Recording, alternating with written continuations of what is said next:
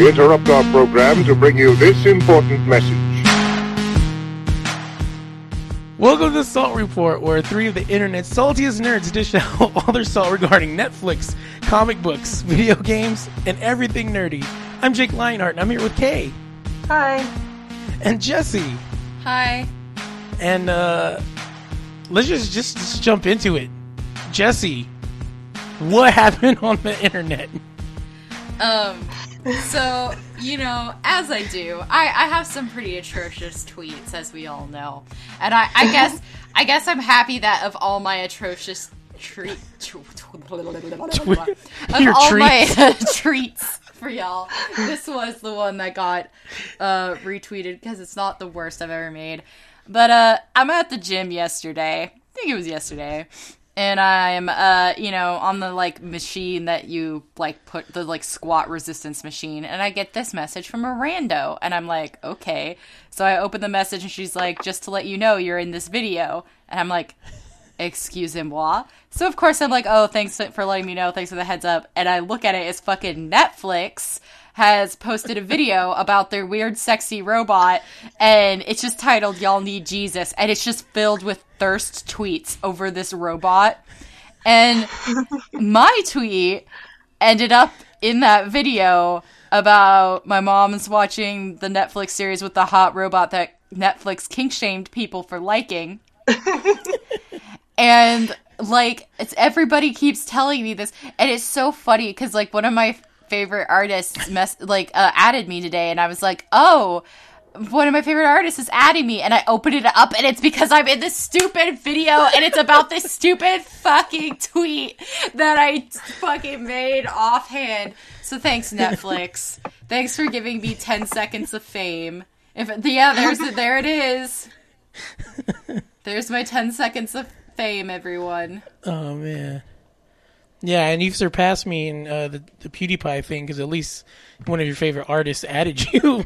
Yeah. You get added by PewDiePie, so you have surpassed me. It was so weird. Oh, that was such a funny thing, scene. I'm like, this is my magnum opus now. Like, nothing I do after this will ever be as significant as that one time I was in a Netflix video. I can only imagine it, like, you're older, you have this, like, amazing art career, and they're like, remember that one time on Netflix, though? God. Remember that one time Netflix made you famous? And I'll be like, yeah. Excuse you. It's like all those people that get Tumblr famous for, like, stupid shit posts, and they're just like, why? Why? I know. Of all the things I could have gotten Tumblr famous for, why this? Yeah, that's me right now. I'm like, why this? Yeah, I'm like, I was gonna brag that like Dr. Pepper like tweeted back to me, but that's nothing compared to being put into a Netflix video. Oh yeah, they responded to your sad tweet about getting a root beer instead of Dr. Pepper. Yeah. Like Dr. Pepper was like, been there, and I'm like, oh, this is cool. But not as cool as like kink shaming Netflix. But yeah, I have like, we got to get that at the top of the show, because that deserves its own segment. But moving on, our sponsor in our hearts is welcome to episode 50. If you can believe that, I think that's a milestone. Ooh, that is a milestone. That's half of 100. It is half of 100. We like things by fives here in the U.S. of A. Yeah, I don't really have anything more than that. Then yay, we made it to 50. When we have episodes, which means we're almost at 69. Which means we're almost at 69. That's exactly what I was gonna say. And you know, we got to do something special for that. Yeah.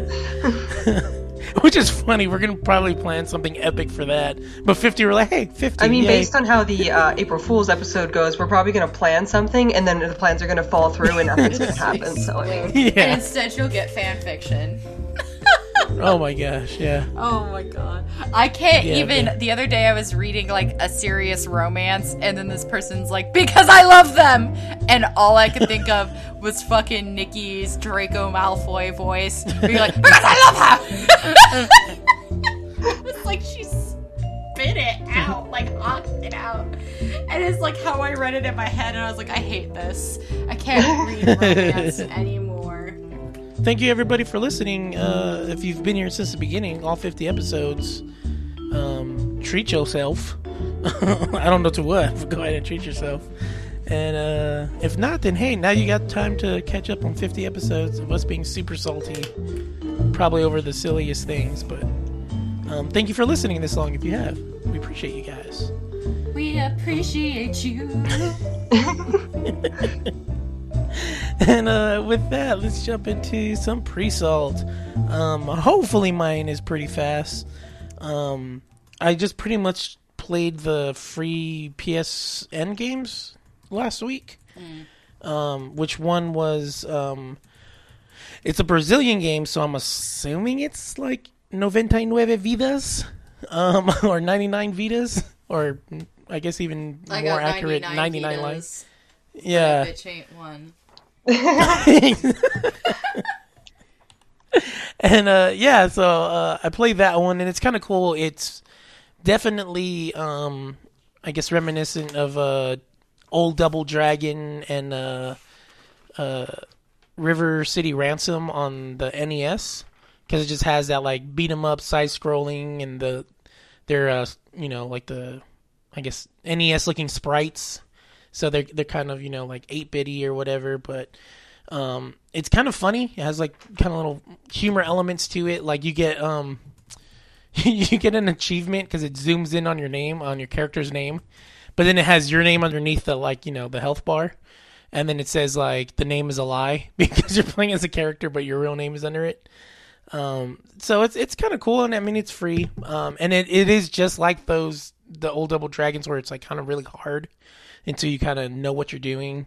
And then even some of the characters, once they go into, like, an attack animation, you kind of just have to get out of the way because they're kind of invincible, I guess, during this attack. But it's fun. It looks like you can play up to 4 players. The idea, I guess, is, I don't know, this big, like, corporate dude looks like he's taking the power of the 99 Vidas, whatever that is, and you're playing as one of the guardians of it. And they kind of have, like, 4 main ones. I think it's, like, a, like, the elements. I think one's water, fire, electricity, and I think earth. A rock or something like that. And then what's kind of cool is they actually when you do character select, they actually have 2 girl characters that you can play as, and one's kind of like a cat girl and the other one's kind of like I guess just regular. She's got pigtails, I guess is the only thing that's kind of like special about her.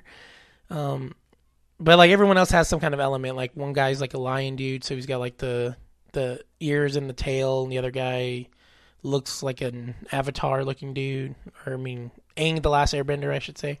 Oh, I was so they all have like a Na'vi. Yeah. I was like, I should probably specify that it's not that Avatar, not James Cameron's Avatar. Yeah, but Nickelodeon's Avatar, kind of. Yeah, and it looks like there's also unlockable characters as you go along, or maybe if you beat it and come back and play it again.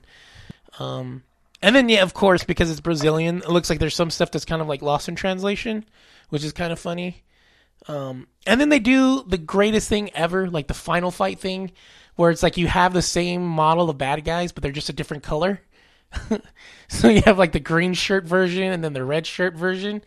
And then their names change, but they have like the worst names. Like one is Dirt E, and then the other one's Smell E, and then one's Punk, and the other one's Junk. And the one's like, so it has like those generic, like old school, like Super Nintendo, like sprites and stuff like that. So it was pretty fun. I didn't get to play too far, but I was enjoying it, and it's free. And then my other one was Mad Max is free on PSN right now too. Well, I guess a couple more days. By the time this airs, it won't be. We'll have the new games, but no, Mad Max actually surprisingly is really good so far. I'm like, I'll give it a shot. I've heard mixed reviews on it. I've never heard anything really like actually bad about it. Yeah. They were just kind of like, I guess so. Yeah, they're like Mad Max. Yeah.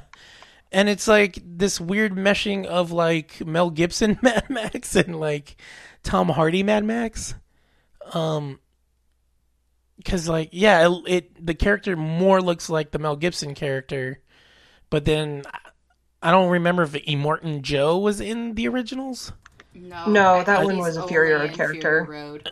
Okay, yeah, so then, like, this takes place in, like, the newer one, because Immortan Joe is mentioned, and it's, like, the first bad guy you fight, or not even really fight, but in the cutscene, he's the son of Immortan Joe and stuff like that, and you have the War Boys and all that stuff. Yeah, that was all Fury Road, right? Stuff. Yeah, okay. So yeah, it's a pretty cool like little mesh of like the old one and the new one. You said the War Boys, and I did the like little the hand gesture. Witness me. Witness me. You pulled out the chrome and like sprayed it on your mouth right now. Okay, well every time I make an unprotected left turn, I either say "For the Glory," which is from that Vine where the guy is in the little like Barbie Jeep driving down a hill, or I say "Witness me." Yeah, because unprotected left turns are terrifying. People started kind of using that in the place of YOLO for a long time, and it was great. But the best thing to come out of Fury Road was the Amazon reviews for the edible silver spray paint. For cakes. They were all like in character as War Boys. Oh my god, that's great. Yeah, I remember when it came out, I would do that to my wife, like "Witness me," as I went and did whatever it was I was doing. That's what you have to say before you do something dumb. But like, yeah, witness me. I think it kind of helped me because after my car accident, like, that was a left-hand turn, and when I got hit, and so I was like super scared of left. I'm still like every time I make a turn, like my whole left side feels like tense, right? But like now every time I make a left turn, I'm just like "Witness me." Goodbye, world. Yeah. So like I don't know. I'm having fun so far. The controls is a little... That's the only thing I've found so far that I haven't liked is it does the thing kind of like where you point one direction and your character kind of like takes off on you. You're like, whoa, slow down, Max. Like, or you want him to turn or angle a certain way or like jump. The jump button's weird. I think the jump button's like the left trigger, which is odd for me. I'm pretty sure you can like reconfigure all this stuff later, but it was just weird. Like sprint is right trigger and then jump is left trigger, and then but the combat's really cool. It has like the Batman Arkham Knight series kind of combat, which I like. Shooting people feels really good, but I've only had like 2 bullets. I haven't found any more bullets, but the 2 times I shot people was very satisfying for some reason. That fucking Bloodborne text right there. The first time I played Bloodborne, I like used all my bullets in like on one enemy, and I was like, goodbye. Goodbye bullets. Yeah, I saw a streamer do a all gun run of Bloodborne once. What? How did they live? Yeah. Well, everything took a very long time, and he just dumped everything into blood tinge. And then, I mean, you get better guns like the cannon and stuff, so...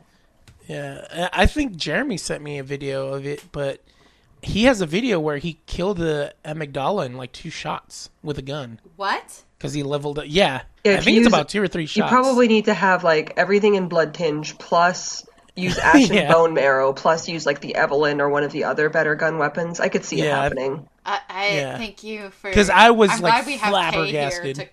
Commentary on like how to do that. There is no Pepe Sylvia. There is no Pepe Sylvia.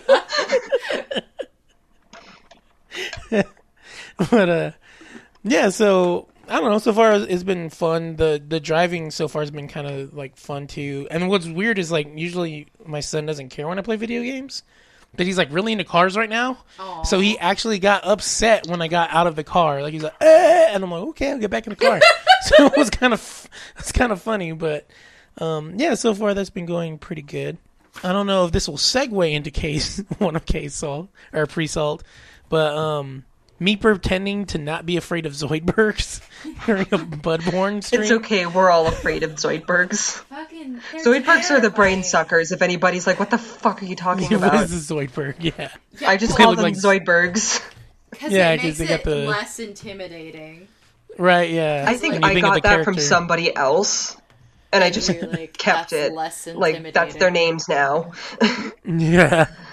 But, yeah, like, for whatever reason, I don't know. I guess, like, I did the default that Jesse says, like, when you're afraid, but then, like, you're like, I'll be brave just to be brave. Yeah. Oh, God, that was so cute, though. Because it was extra cute because Kay was like, there's some Zoidberg, because we were playing in Kay's game after Kay had helped me, and she's just like, there's some Zoidbergs down here, but I don't care because that's Jake's job. And Jake... Jake was like, oh, okay. I was like, Jake, you're up, or something like that. Just like... Yeah. And I was like, I'm not scared. And I'm like, inside, I was like, yes, I am. I've lost too much insight. Yeah, I'm like, I've lost so much insight to these specific Zoidbergs. And I'm like, oh, God. Like, there's like 5 of them in there. Yeah. Where are they all coming from? Who were they once? The stars. The stars. Yeah. And then the worst one is that one right by the ladder on the bottom. Like, oh, yeah, that's why I yelled, because I was like, ah! I was really terrified of him. But then Jesse came and backstabbed him. I'm like, yes, thank you, Jesse. It's so funny because, like, Kay was trying to... So you know how there's that werewolf that comes through the window and down the hallway? So for some reason, Kay was helping me with my game. It was before you got here. I went back and watched it. It was hilarious. Yeah, so I intentionally triggered the Resident Evil style dog hallway jump scare, and Jesse doesn't even fucking see it. And I'm like, "Are you serious?" Yeah, like my game glitched out, and there was nothing there. Like I turned around, and finally there was a wolf there. But before that, the hallway was empty, and the window was just suddenly broken, and there was nothing there except Kay and I. And I'm like, I have a confusion. Kay's like, the werewolf. And I'm like, where? Werewolf. Werewolf, yeah. Their castle. I was watching that, and then, like, I think you turned before Kay did. And so I'm like, oh, this is going to be juicy. I was waiting for it. No reaction. And then I was like... And then I realized, I'm like, oh, it's triggered when you... Because you're like, oh, look, I found something. Because there's like a shiny there. You know, Jessie's like, just being modest. She just completely no-celled that stupid werewolf scare. Yeah. But then I was like, oh, okay, this is cool. Because it'll trigger when she's walking away from it. And then, like, you're just watching from, like, Kay's angle as it busts through the thing. It's, like, running down the hallway. And then Kay's like, are you serious right now? And you're like, what? I'm just like, it was such a great moment. And then you posted that screen cap of all of us making contact with the statue or the skeleton or whatever it is up at the top. I love when, like, Kay, you were like, don't just stand there and make this gesture all day, though, expecting it to do something, because that way lies madness. Yeah.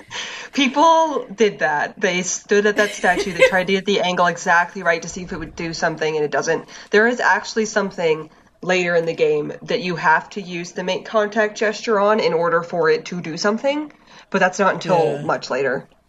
Oh. I guess we'll find out what it is.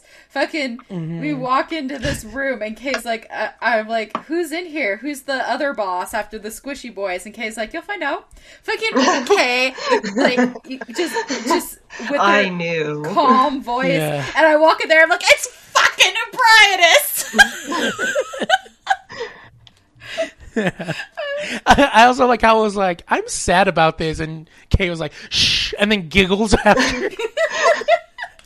I'm like, she knows what she's doing. I knew exactly what I was doing. I was like, what's about to happen? And I can't help but think that FromSoft was like, man, you know, this Celestial Emissary boss is really fucking lame. We should put something else down here. Like, and then they put in one of the hardest bosses in the whole game. It's like, the thing is, we got her down to like half health, and then she fucking lasers one-shots you. Yeah. Yeah, she has, like, a second phase where she awakens a little bit or whatever and starts making a horrible screeching noise. I can't believe I got fucking one-shot by a What is with all these aliens and their fucking lasers? It's just how they be. Oh, and I saw the werewolf chandelier for Joan, who was wondering if I saw... the chandelier. I did. It was beautiful. I mean, I didn't like how the fact that like a bunch of werewolves came off of it, but you know, that was a really cool effect. I wish it was kind of longer, so you had longer to stare at the cool lighting effect. But before, like, you just got fucking jumped by werewolves. But you know, there was a lot of like Dark Souls 3 and Bloodborne both were like, oh yeah, PS4 graphics, let's use them to the best of our ability. So there's lots of like particle effects and weird lighting effects that wouldn't have really been easy or possible to do on the PS3.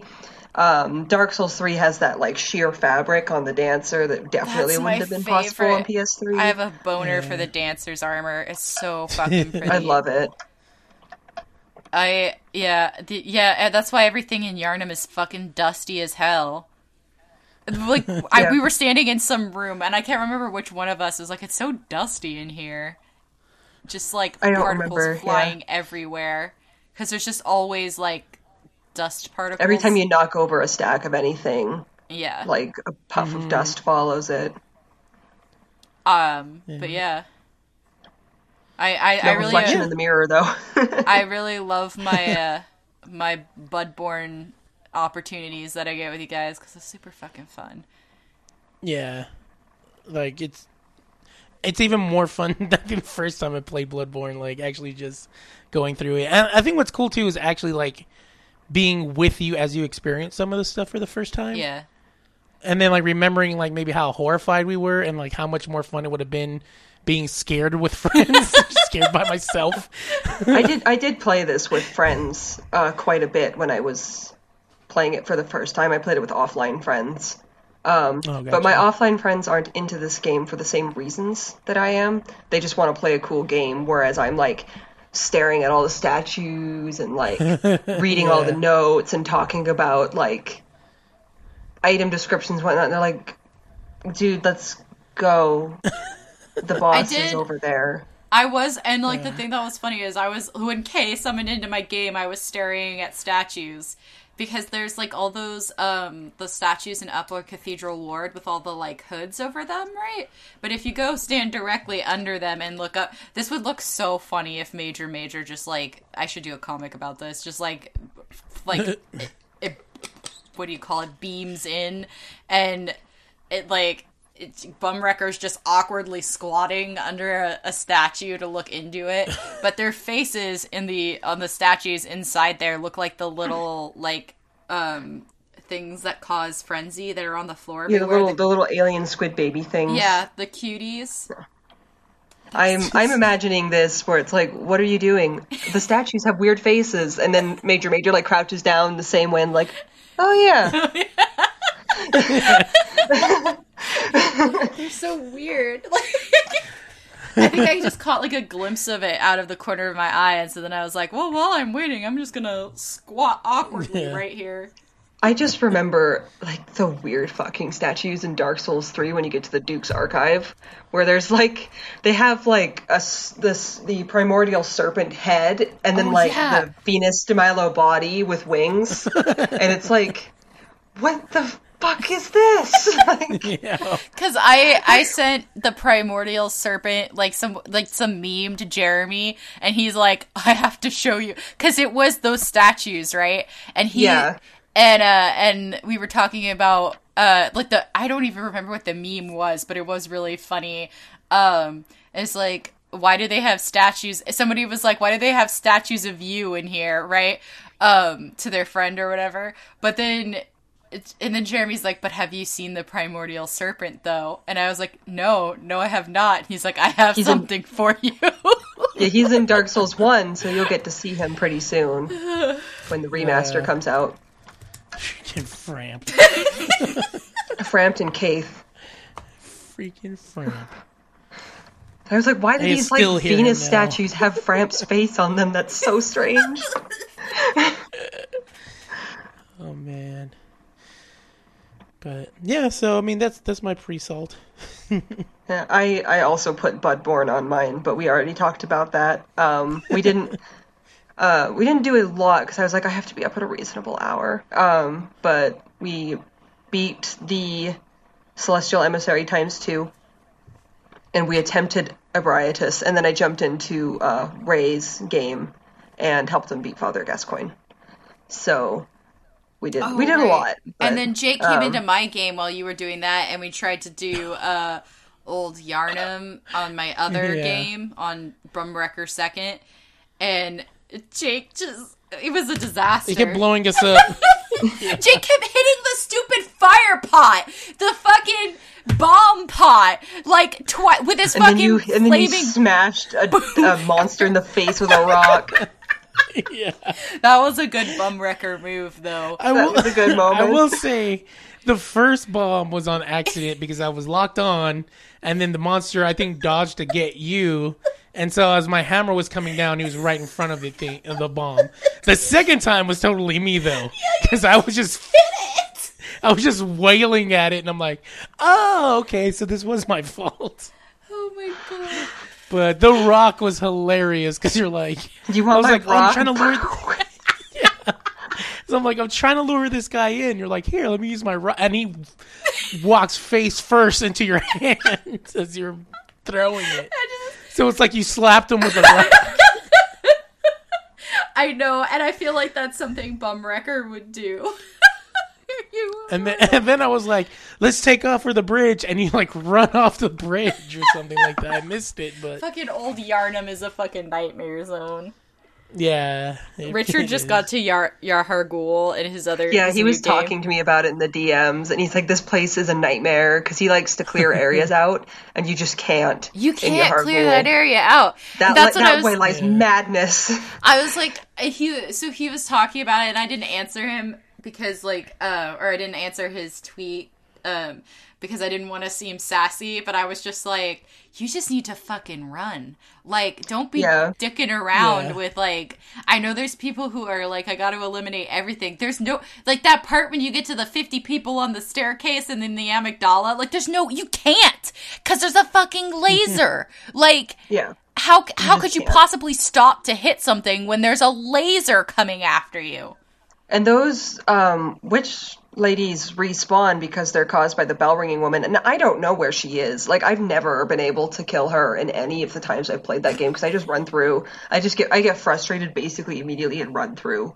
And I told him, like, I pointed out to him that when we played it in both of our games, we missed the shortcut. And it's like, I know kind of where it is. But, like, it's really inconsistent whether or not I get it, because a lot of times it's just faster to run through. Yeah. So, if I stumble upon it, then I open it up, but we didn't. Run, so, just run. Yeah, just run. I think he knows that, but he hates it, which is fair. I mean, I think that, I feel like that level's really the welcome to hell level. Like, you thought this game was hard, and then, like, just when you start to stand on your own two feet, Yhargul's like, back up, bitch, sit your ass down, get back in your lane. Oh, that sounds like, there's just so many enemies. Have you guys seen Richard stream Bloodborne? Yeah. It seems like he's always streaming at a time when I can't watch it. Yeah, I think it's like usually like midday. I caught him one time on my lunchtime, which was like how I was watching it. But this whole time I thought he didn't have a mic because he'll wave and use gestures or whatever. And then like I hear him like kind of breathing in time. I'm like, do you have your mic on? He's like, yes. And I'm like, well, no, sometimes his, for reasons like his like life reasons, he won't have his mic on. So like either somebody in his house is using the mic, or like they, or he needs to be quiet. So like, oh, gotcha. Yeah. So sometimes he won't have his mic on because sometimes he'll. Okay, because I was like, me and being like, I had to be. I was quiet. Like, you have your mic on. Yeah, and I was like, why aren't you talking? He's like, I'm shy. Oh, no, you have a podcast. How are you shy? Well, it's different screaming into the void than it is to actually speak to people. I don't know. I just see it as like chilling with my friends when I stream. Yeah. I'm like, I got used to it, but the first couple of times I streamed, it definitely felt weird. but yeah, and then he put like "Oh hi, Mark." Oh hi, Mark. His name was "Oh hi, Mark." I did see that because I told him about the Garden of Eyes that says, "Oh, hi, Mark," every time we... Well, we said that for him at Bergenworth, because Jake and I kept getting scarred, because it kept jumping out right before we went into the doors of Bergenworth. Mark. And so then Jake was just like, "Oh, hi, Mark," and then it made it so calming for us, so then all of us were like, "Oh, hi, Mark," and it made it easy for us to just be like, okay, this guy's gonna jump out here, and then we're gonna do this, and it was less scary. Yeah. You develop your own coping mechanisms when you're playing Bloodborne. Yeah, no, we got the make contact gesture, which I've been dying to get for so long, because it's the funniest thing in the world to me. It is so funny. It's so funny. I feel like part of the reason Bloodborne can get away with that sense of humor is because normally it's so dark and, like, scary, so that when something funny does happen, it's, like, 10 times funnier than it should be. Yeah. Honestly, like, all the games have weird moments where there's this, like, kind, like, a joke almost, and it's stuff like that. I'm thinking of, like, there's a couple scenes in Dark Souls 2 with the NPCs that, I think it was Dark Souls 2 where one lady's like, "Oh, pray with me to open this door," and then while your head's bowed, she just reaches over and unlocks it. I think that was Dark Souls 2. Maybe that was a different Frampt game, but just like or like all of Solaire's character in general. Oh yeah. Or like in Bloodborne, the other moment like that was password, and then you go in there and stuff like a fucking skeleton, and it's like he's already dead. That was like a fucking Scooby-Doo level moment. And it's like, "Don't talk to him, he's already dead, you fool," and I was like, fucking rude. Patch's entire existence is basically just like a running gag, especially like, I don't know if he does this in Bloodborne because I never seem to run into his trap, but I know in like Demon Souls and in Dark Souls, basically you'd like, he'd kick you into a pit essentially, and you have to fight your way out, and then you come back up, and essentially like you tap him on the shoulder and he turns around and he's like, "Oh, it's you, I didn't mean it." Like, you're like, "Bitch, you want to die." But yeah, next up I guess is we'll do Ebrietas, and then the DLC, and then the Nightmare Frontier, and then finish the game. Yay! Yeah. Not the Nightmare Frontier, Nightmare of Mensis. But you all know what I meant. Yeah, we're narrowing it down. There's, like, not really that many bosses left. I can't wait until we go to fucking explode in the... I can't wait until Bumwrecker enters the DLC, to be quite honest to you. This is going to be her defining moment, I think. It's gonna be bad. Yeah, it's gonna be a bad time. Ludwig the Accursed is gonna be a bad time. Yeah, I like how you guys know what's gonna happen, and I really don't know what's gonna happen. So yeah, I mean, basically the only thing you know about the DLC is Lady Maria. I know about Lady Maria, and I know about the Orphan of Kaz. Yeah, I know what happened at the fishing hamlet. Yeah, but you don't really know the fishing. I don't really know. Yeah, you don't. No. You know nothing, Jon Snow. I'm willing to admit that I'm really Jon Snowing it through this game. Where, like... The fishing village is really interesting. It's like the game just goes full Lovecraft at that point. It's straight up just like Innsmouth. And it's cool, but it sucks to play a little bit. So, not as much as your Hargul, but it does suck a little bit to play. Those fucking whale shark monsters. But, Jeez, yeah. There was... Just like how the Bloodborne Wiki used to have the map was just, like, entrance snakes. There was, I call them whale sharks, but I'm not sure if that's their actual name, but, like, the shark monsters. And, it was, like, HP a lot strategy die. HP a lot. That's like, oh, man. I guess I'll just, like, because I had to fight, because of some circumstances involving Jake, I had to fight Eileen at the Grand Cathedral, and you can't summon in help, so it was just me, Dio, and I was like, "Kay, what's the strategy for this?" And Kay was just like, "Get good." Yeah. And Kay's always so nice to me that, like, I was like, oh, this means that there really isn't, like, But I did... I only fought Eileen once, so I don't really remember, other than, like, don't die. Yeah, I think the biggest part, like, of Eileen, what I learned in, like, fighting her... Poison knives. I did use the poison knives, but they weren't very effective. Like, they didn't really poison her. You have to hit her with a lot of them very fast, which means you need to be very accurate, and like... And she quickens away from you and shit, so that's also annoying. I threw all my knives at her, and I was like, fuck! So then I just started chucking everything I owned at her. But the other thing is you have to be super aggressive, because if she gets in her, like, what do you call it, like, her pattern, it's really... She hits you twice, and you're half health, so... Yeah, don't get sucked into her rhythm. Yeah, so I definitely, like, Trina was fixing my vent the whole time I was doing this, too. So, like, I'm like, Trina, I've done this 8 times, and she's like, or I was like, I did this 7 times, and Trina's like, well, the 8th time's the magic number. She's, like, being really nice, because she doesn't really know what's going on. And so I was like, you're right, I can do this. And I exit the door, and, like, I get slapped by one of those big dudes, and I was like, okay, I can't do this. So I ran back inside Cathedral Ward, and it's like, you know what? Fucking, I hate to say YOLO in this year of our Lord, but I guess witness me. Witness me. And I ran out the door, and I just, like, one-shot all those giant guys, because we're strong now.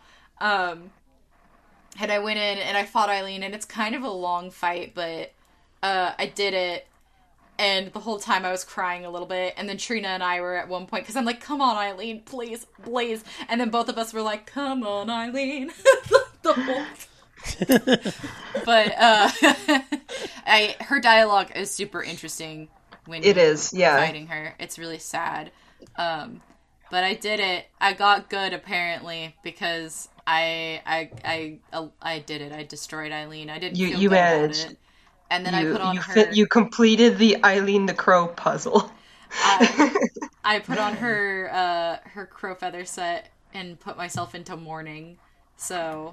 Her set's so cool, though. It's so cool. Yeah. And I always remember a conversation I had with one of the offline friends that I mentioned, that I was playing it with... My sister's then boyfriend, now husband, where we were both wearing the crow set going into the next area, and he's like, I don't like how we look the same, and I'm like, well, we're wearing the same clothes, and they're like, I mean, Eileen's clothes are really bulky, right? And he's like, yeah, but, like, your character should be more slender, and I'm like, you're lucky those clothes fit you since you took them off a dead woman's corpse. He's like, well... Yeah, I'm going to very professionally open my can of soda on the podcast. There we go. But I showed Trina my sword, and I was like, "Please look at my big fuck off sword because lesbians love swords." And she like stopped, and she's like, "That is a very cool sword." And then she's like, "I have 2 swords," and I was like, "I told you, lesbians fucking love swords." Yeah. But anyway, more Bloodborne streams coming because we're nearing the end of the game. Other than that, I went to Nihon Matsuri on Saturday. It is a Japanese culture festival that they hold at the Buddhist temple in Salt Lake City. Well, they didn't have it last year, but it's supposed to be yearly. They just, like, the year before got, like, way big and out of control, and so they took a year off to plan it a little bit better. And it seems to have, like, they had something to show for it. It was well organized, and... Even though there was about the same amount of people, they didn't seem so, like, swamped this time. And good food. Got some takoyaki. Got a rice ball. Tried to drink lots of water. It was so hot. It was, like, 85 degrees. And that's, like, the hottest it's been all year so far, I think. So I was trying... And I was wearing, like... I was dressed up as Chocomog Festival... Prompto, so I was wearing, like, a short-sleeve shirt, but, like, full jeans and boots and a wig and a hat.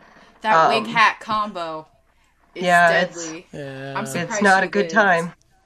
It's not a good time. It looked cool, though. I ended up with both wig hair and hat hair at the same time, which was kind of interesting. Because my wig got smushed by the hat, and then my actual hair got smushed by the wig, so it was all, like, crazy when I took it out. But yeah, I mean, it looked good. I was pretty happy with it, especially since the hat took me, like, all of a day to make. It was pretty easy I found a tutorial online for kind of like how to paint it out, and it was not difficult, but I felt like a huge jackass walking around my neighborhood in it, but that's okay. I got a lot of compliments on it. People thought it was really funny, but yeah, I mean, it was fun. I watched the cosplay contest. We went out for crepes midway through the day, and I was telling this story, but you know, we ordered our ice cream crepes and sat down, and the waitress was like, "Do you guys want some waters while we were waiting?" And we all just like turned and looked at her in unison, and we're like, "Yes!" and just chugged several jugs of water. There was like 8 of us, and we were just like down in these waters, and then we felt like human beings again. It was very nice. It was just so hot. Like I drank like plenty of water while I was there, but it just wasn't enough because it was so hot outside. Yeah. But so, you know, be careful of that in summer cons and whatnot. Moving on, I've been doing more sewing. I started on Azra's fancy coat that he wears. It has a lot of like applique and different wacky colors on it. So it's going to be just a satin stitch nightmare from here on out, basically. But I like satin stitching. I like satin stitching. It just takes a really long time. And since there's so many different colors and patterns and shapes and whatnot, it is going to be a little bit complicated. But it's going to look bitchin' when it's done. So, you know, there's that. And I think I'm waiting for the fabric to come in for his pants. And then I got to finish his boots. And then I'm done? Unless something else comes up. So that's cool. And then other than that, I've just been playing Final Fantasy 14. I'm probably going to get a subscription. I'm having a lot of fun with it. I had a cute moment the other day where I was in Ulda in the market square, and these two, I think they were Dragoon class, but there were these two running around, and they kept like doing fancy flips and attacks and like doing all crazy stuff. So I turned towards them and started like using the emotes for like clap and cheer. And they saw me doing that and got really excited and started emoting back at me. And so we were just having this whole little, like, there's like a text chat box, but no, we were content to have our conversation completely in emotes. And we started like flexing and posing at each other. And they were following me around, and then I waved at them and teleported away. But just cute stuff like that. There was one point where I was like digging through all my menus trying to find something, because there's so, fucking MMOs, man. There's so many menus, and a Lalafell rolled up to me on his like, you know, those like hoverboard things with the 2 wheels on them. Like it was basically one of those, like the Segway without the pole. And he just wheels up to me, and he types in the chat like, "You okay, buddy?" And I'm like, I'm just trying to figure out where I'm going. He's like, "Anything I can help with?" I'm like, "No, I think I got it. Thanks, though." He's like, "No problem," and wheels away. Yeah. So they seem to be nice over on Leviathan. I might make the jump over to Fairy, though, because it seems like a lot of my offline friends play on Fairy. So... we'll see when I get a subscription, I might jump over there to, or at least have one character on there so I can play with them. Yeah. And then the only other thing I put here is that I really like the side quest where you have to use emotes, because there's a couple. There's one like early on where you use the welcome gesture to invite people to your guild or whatever. And then there's another one where you scold some lazy dock workers with the guild emote. That one's pretty funny. And then there's another one where it's a guild leave, so I'm not sure if this is just for black mages or if it's like in general, but there's one where there's like a goblin. You have to like beckon over and over again to get him to follow you somewhere. And then the last one that I encountered recently was for the black mage storyline, where like essentially a group of loan sharks come knocking at the guild door to be like, "Where's our money?" And all the Lalafells in the guild are like, "Dude, go out there and cry, so that they'll feel bad for you and go away." And so you have to go up to them and like use the cry emote, and they're like, "Shh, don't cry," and they leave. And fucking nice. Lalafells, man. But yeah, I think those side quests are cute, so I always get really excited when I get one. But yeah, I'm having fun with it. Sorry, I'm Final Fantasy 14 trash. In my defense, though, on Bloodborne Day on Friday night, I was playing it, and then Jesse was like, "Hey, do you want to play Bloodborne?" And I dropped everything to play Bloodborne instead. So I actually can quit anytime I want.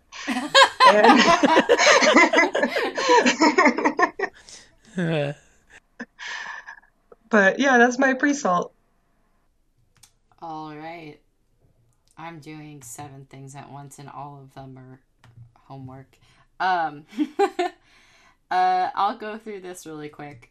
Since I accidentally butted in on everybody else's pre-salt, because I got excited about Bloodborne. It's fine.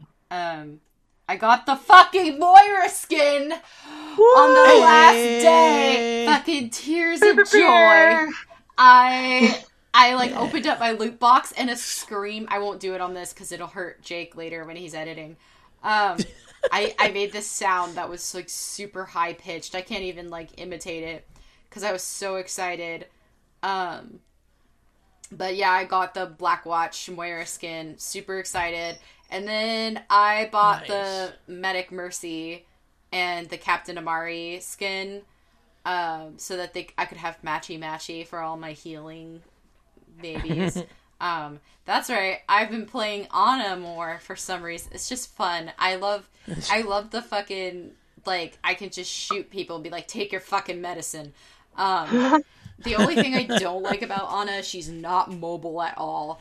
And so if you get caught somewhere, you fucking dead. You just dead. Like, if you miss with your little sleep dart, you gonna die. And there's nothing you can do about it. So that's sad, but I do really like playing Ana. And people never expect it.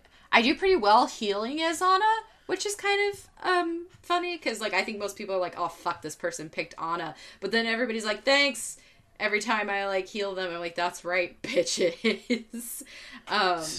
I don't know. I think sometimes it's a good compromise when I wanted to be Widow, but someone else's Widow, or like we really just need a healer, you know? I can be Ana and I can still sort of snipe. It's got like similar mechanics. And I've also been playing Hanzo for reasons I don't understand. Dishonor. I just... Dishonor. I've been doing pretty well as Hanzo. I've got pretty good aim. Unless if I'm tired, it's really not a Hanzo day, because Hanzo requires a lot of my focus. But I've been doing pretty good. I've had a couple of times where I was gold in the limbs and shit as Hanzo. So I'm pretty proud of myself. I don't play him often. It's usually just, like, after I get real bored of being Moira for a while, I'd be like, Hansel. Yeah, he's super fun to play, actually. I can see why people play him all the time. Even though sometimes they'll be like, we have a Hanzo and a Widowmaker. And I used to get real angry about it, but now if I'm not in comp and we have a Hanzo and a Widowmaker, I'm like, guess we have a Hanzo and a Widowmaker. Like, I've resigned myself to not screaming about it.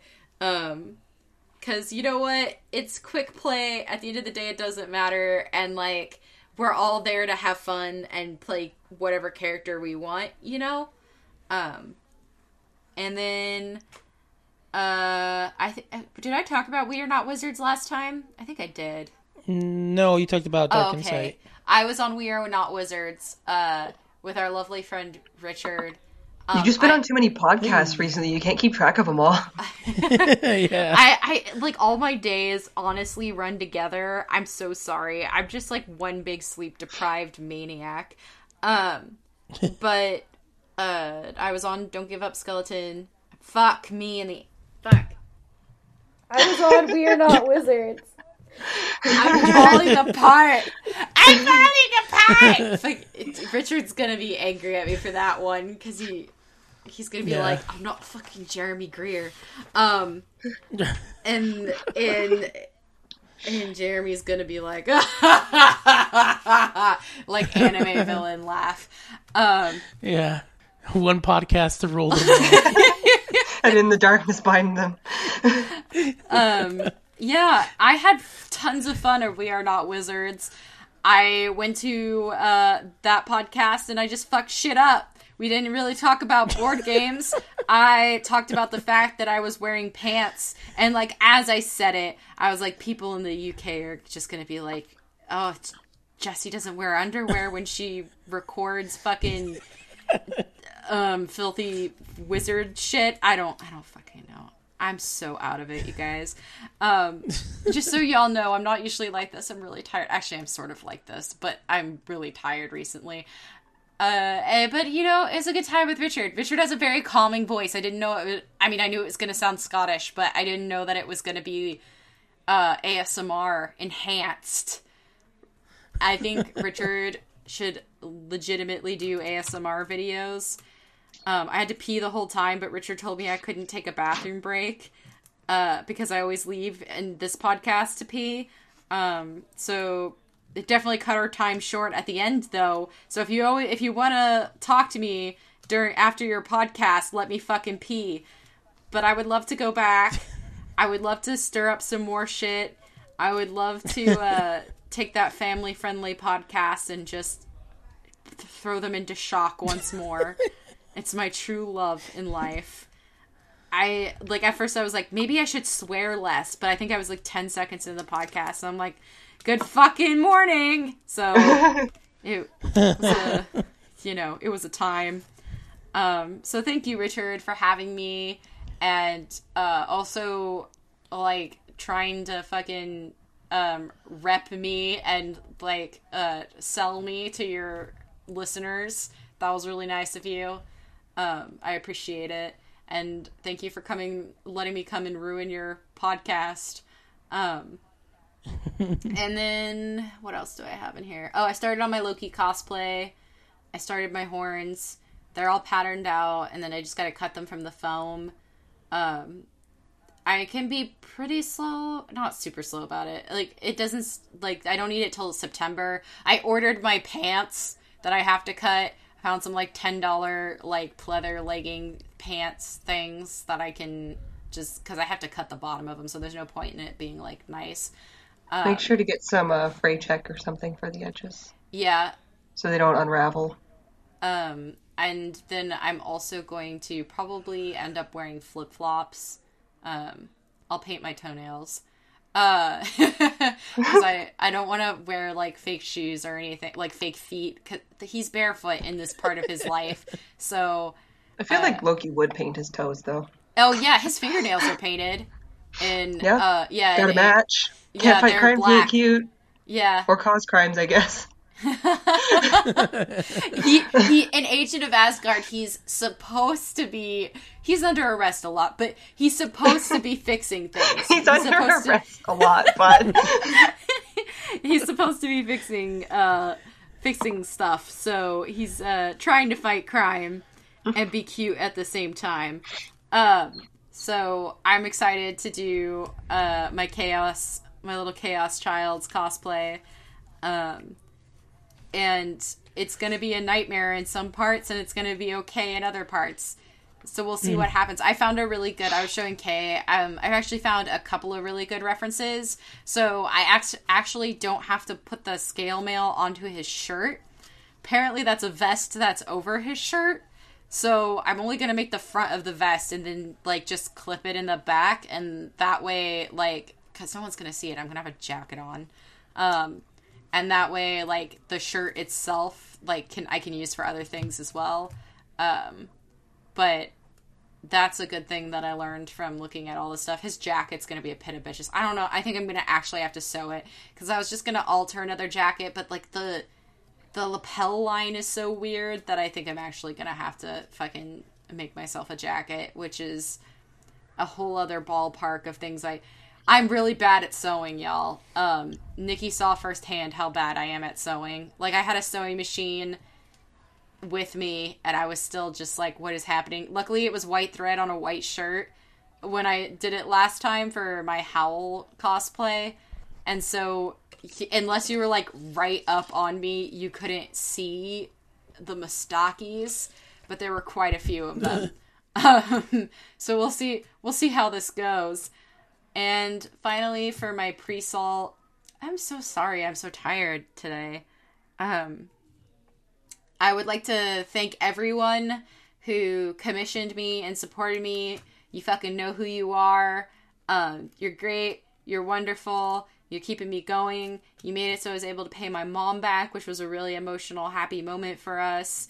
And it helps me just get by, and it also helps me feel like have some, what do you call that?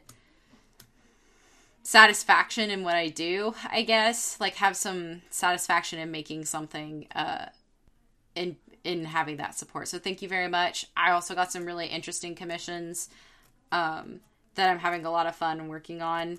I'm drawing a sexy monster right now. I don't think that they were supposed to be. I'm actually really confused because it's like a spider monster lady, but like I hate spiders, but I'm also like, this lady's pretty hot. So then now I'm confused and I don't know what to do and what to feel. But that's basically how I roll. I mean, if I'm going to thirst over monsters, I might as well design monsters that other people thirst over. So, and if you don't thirst over your own monsters, who the fuck will? That's what I learned from Guillermo del Toro. So, so that's my pre-salt. Nice. So jumping into salt, I don't have this on the list, but I'm just going to put it out there. We're not even a full week into Infinity Wars, and what sucks is it's not that it's, you know, people seem to have been really good at not posting spoilers, but everybody apparently missed the memo when it's your really smart alecky memes still count as spoilers. Like, right, but there's been a meme going around, but. Oh. I think a lot of people think they know what those memes mean, and they don't. I'm just gonna put that out there, because I've talked to some people, and they're like, oh, this is gonna happen because of this meme, and I was like, you fool. Oh.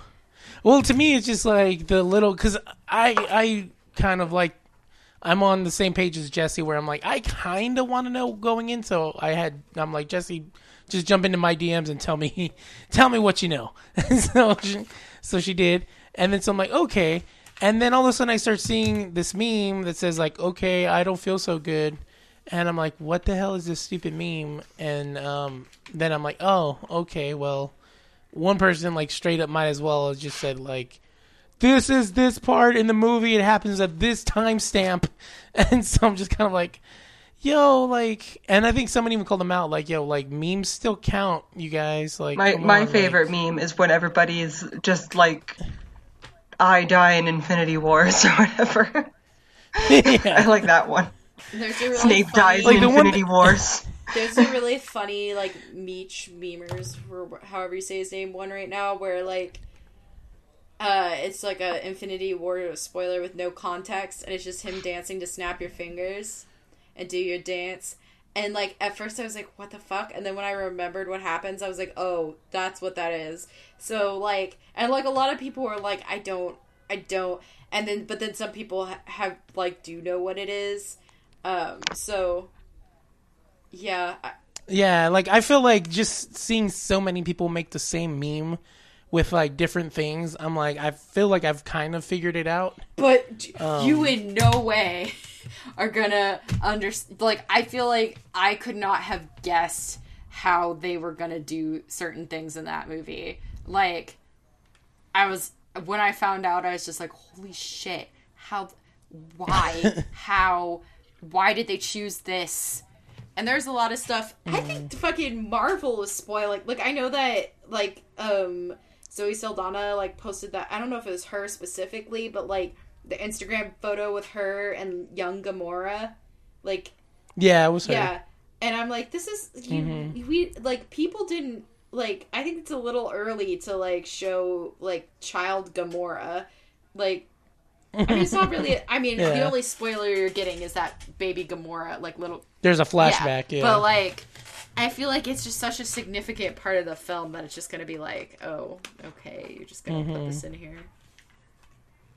Yeah. And then, like, so, like, even, like, today, like, there's all these, like, videos of, like, Tom Holland going around. And I guess, like, for one, I guess for the press junket, they had him teamed up with Benedict Cumberbatch because he was supposed to be the one to be like, stop, Tom, stop talking, because they didn't want him to spoil anything. But then Tom Holland was all like, they legit won't let me read the script because I'm notorious for, like, spoilers, like, just on accident. Because, you know, he's like, I just like talking about it. He's like, so I only know my parts. He's like, I have not read the script. He's like, I have to go to the movies and watch it like everyone else. Well, like Beetleborg Cabbage Patch, just like Tom, no. Tom, please. Beetleborg Cabbage Patch! So it was funny. And I forget this one that I watched where they asked Tom something, and then Benedict was like, I can answer that. Yeah, and then just completely like, this movie is a lot of fun. And we had, and then it's like totally had nothing to do with the question. PR speak. Yeah, they totally put him with Benedict Cumberbatch so that Benedict Cumberbatch could cock block every single one of his spoilers. Like, they're like, can we pair Tom up with an adult? Like, I know Tom Holland is, like, actually not a child. I thought he was, like, 12 the first time I saw him.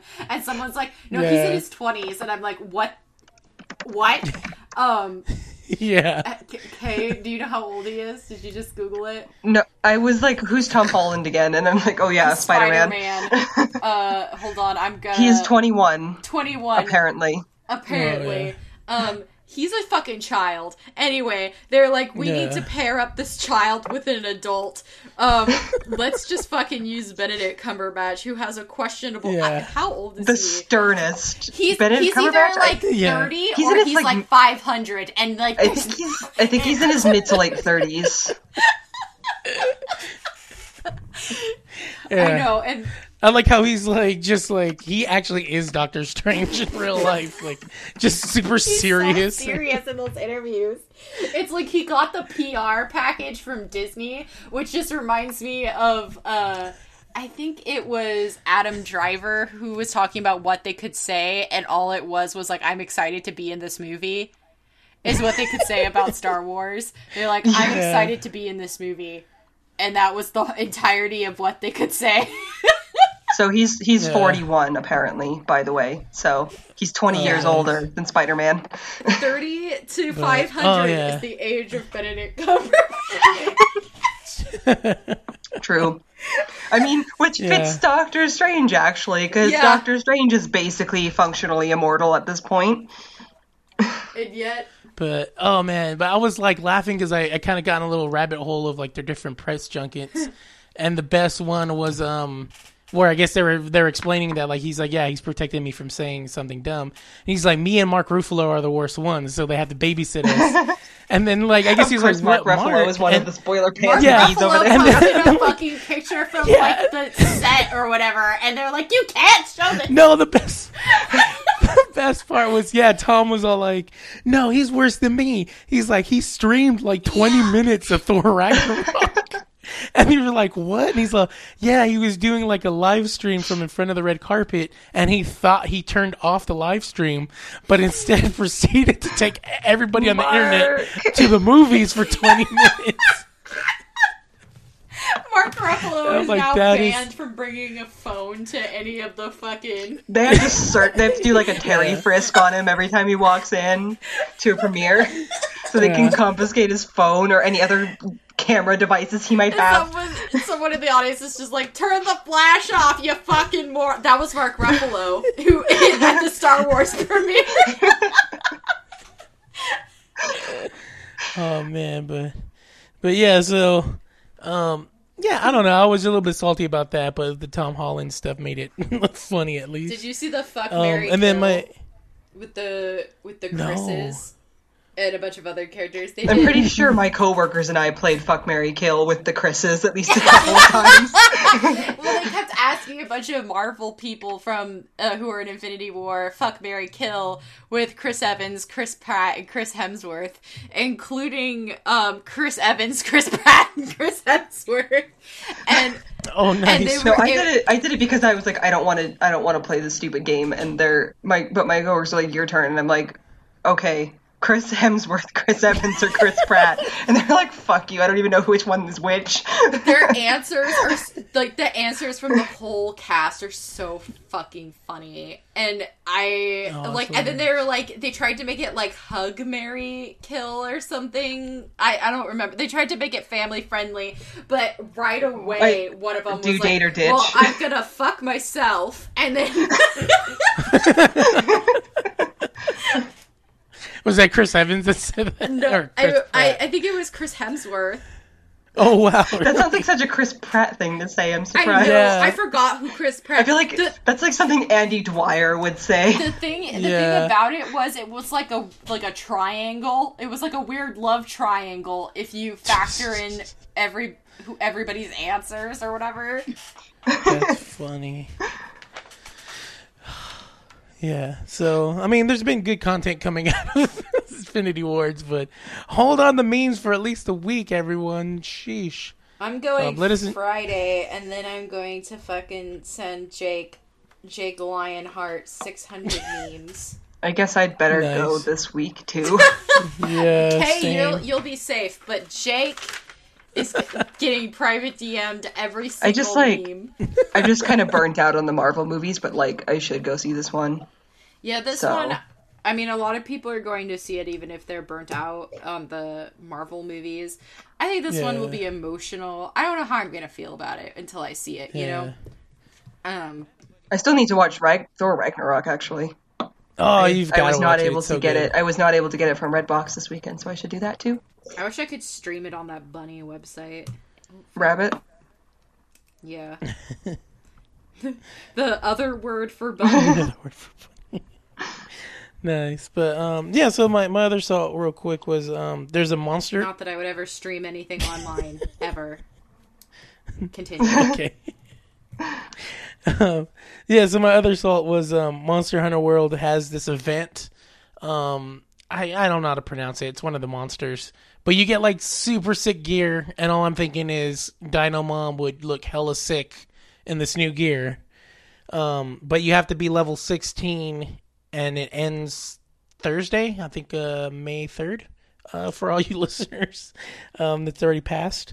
And I'm, like, level 14, and you have to be level 16. And I'm like, there's no way I'm going to be able to grind out 2 levels and then grind out these, like, monster fights to get this gear. I mean, I'm gonna try, but it's gonna be hard. Like, this morning I was fighting, like, a 4 monster battle royale, and I got to the 3rd monster and got owned, and so I was super pissed and, like, shouting, or not shouting, because, like, the baby was still asleep, so, like, whisper shouting, come on, you stupid monster. Yeah, the flying monsters are the worst. I hate them. So yeah, I don't know. I'm gonna try and get there, but I don't think I will. So I'm a little salty about that. I'm gonna skip the next one, and then my last one is: it turns out that when you donate to Ko-fi, because it goes through PayPal, PayPal tells the world my real last name. Yeah, I know your real last name. I found out because Richard was like, hey, did you know that, like, Kofi's telling me your real last name? And I'm like, excuse me? And then, like, he sent me, like, the picture, and I was like, oh, well, it's actually PayPal that's emailing you, telling you that you sent to Ko-fi. And I'm like, well, how do you like that? So if you really want to know what my real name is, you can go to ko-fi.com/salt report and donate some Ko-fi, and you can find out what my real name is. Yeah, like Richard said my last name. He called me my last name in a DM, and I was like, how do you know? Like, I went full Batman mode, and I'm like, how do you know my last name? I'm, like, holding his fucking shirt in my hands, like, I punched my fucking fist through the screen to grab Richard by the shirt in Scotland and be like, how do you know my last name? I had an awkward moment on my cosplay Facebook page when I was responding to a comment from one of the podcast listeners. And I thought I was logged in as Crowfeather Cosplay, but I was, in fact, I responded to it with my real account, and I couldn't figure out how to change it, and I'm just like, ah! Like, my full name is out there. Yeah. So I was like, oh, no. I'm like, okay, well, ko-fi.com/salary for it. Find out what their real name is with a coffee donation. But yeah, it was still kind of like, how do you know? I also forget what I did. I did like a screen grab, and I had like on my PlayStation, you're gonna have like your real name show. And I think Vader saw it, but I think he forgot what it was, because I think on one of his on one of the episodes I was listening to, he's like, I wonder what his real last name is. I'm like, yes, he forgot. So Vader can't find me. I mean, I know your last name, so you're gonna have to kill me. Okay. Well, I'm sorry. Lionheart. Yeah, it's Lionheart. Yeah, well, the reason I say it is because I got like a money transfer from you, and I was like, "Who the fuck is this?" Because I think of Lionheart as your real last name. Yeah. So like, I was like, "Who the fuck is this?" And then I learned. Yeah, I remember you did that on Dark Insight. You're like, Jake. Oh no, wait, that isn't his real last name. I can say it. Yeah. Yeah. So. I was like, Lionheart. Yeah. It's like, ugh. So anyways, that's my salt. I've noticed a strange thing when I was searching for a cosplay tutorial. It's always fucking Homestuck cosplayers that have a relevant tutorial, and I don't understand. Why is it always Homestuck? When I did my scarf for Joseph Joestar, I was following a fucking Homestuck tutorial. Like, looking up stuff for future cosplays, Homestuck. How do I attach something to... like, so that it looks like it's just hanging off my head? Homestuck cosplayer has help for that because they had to do all their horns. Like, are you kidding me? It's always Homestuck. Kind of a minor one, but I was just like, why? Why is it always Homestuck? I don't know. They can keep their pasty little gray hands off of my merchandise. They're prolific, I guess. And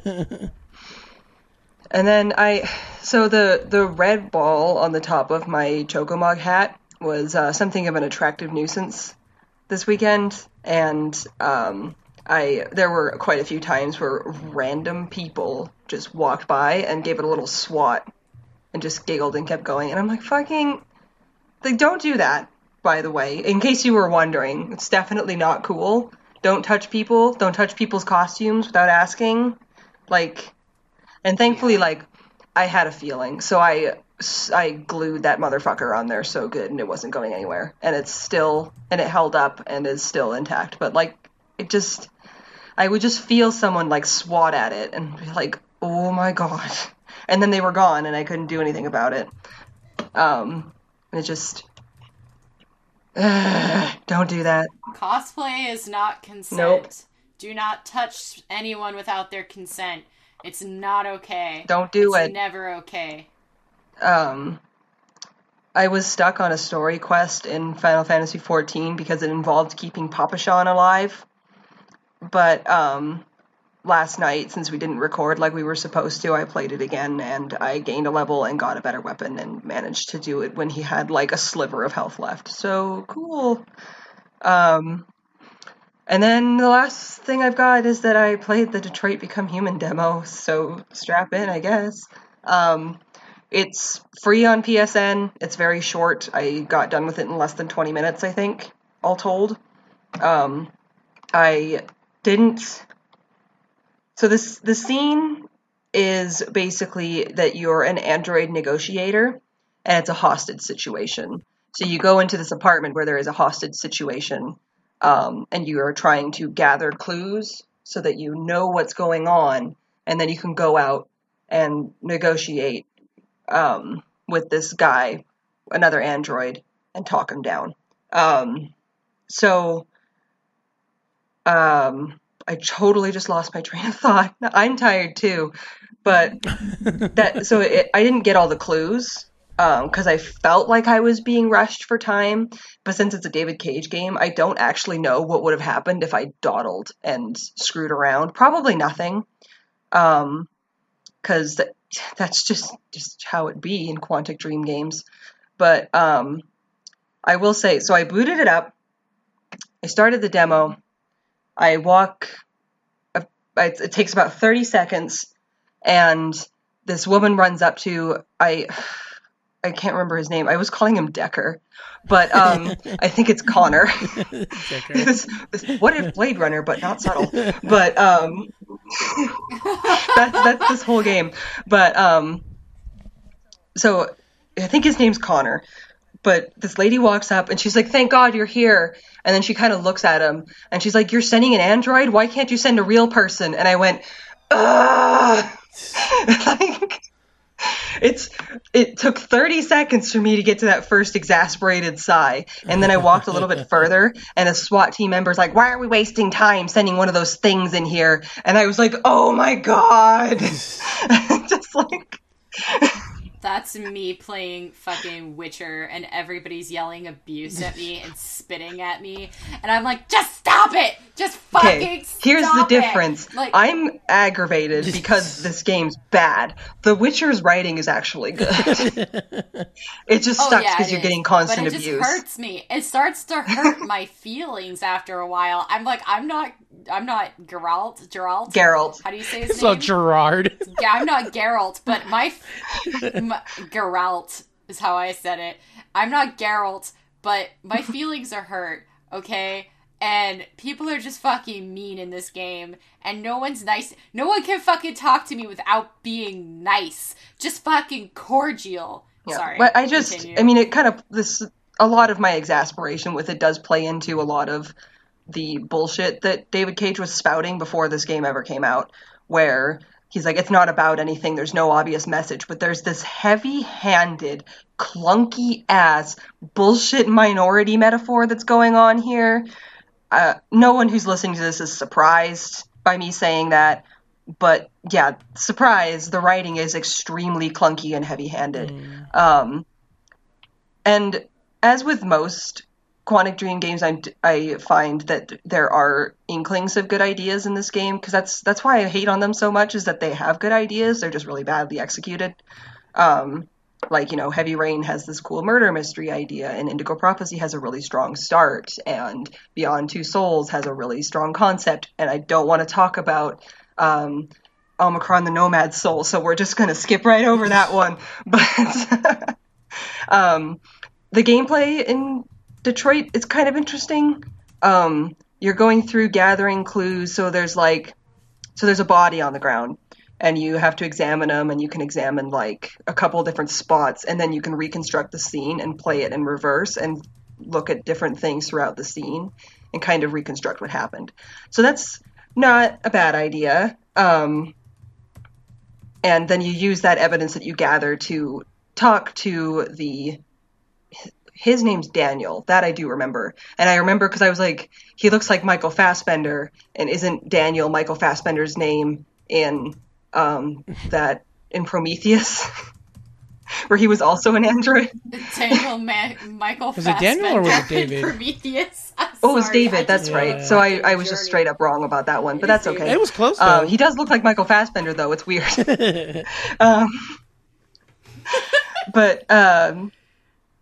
And if you have, like, the more clues you have, the better chance you have of success when you're de-escalating the situation. So, again, this is not a bad idea. I do kind of find it strange that the game tells you how many clues there are on any given object, so you know what to find and you can't possibly fail.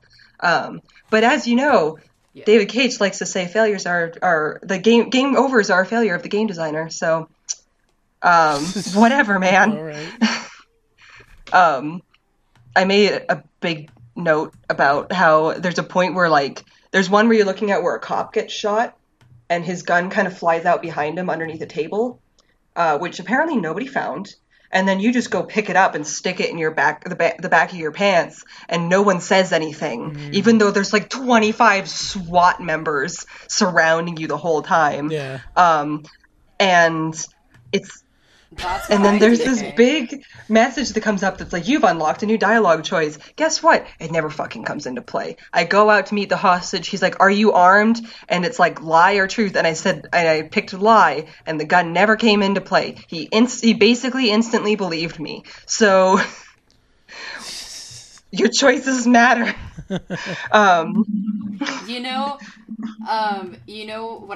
What I think about when I think about that kind of stuff is basic film rule. If you put a gun on the table, someone has to use it. but I don't use it. Nothing happens. I don't know what happens when you say, yeah, I'm armed, I have a gun, but it doesn't seem like it. Like, there's no point where you like have the option to pull it out or anything, as far as I could tell. There's, you know, it's free real estate, but like you suck the menu. Yeah, basically.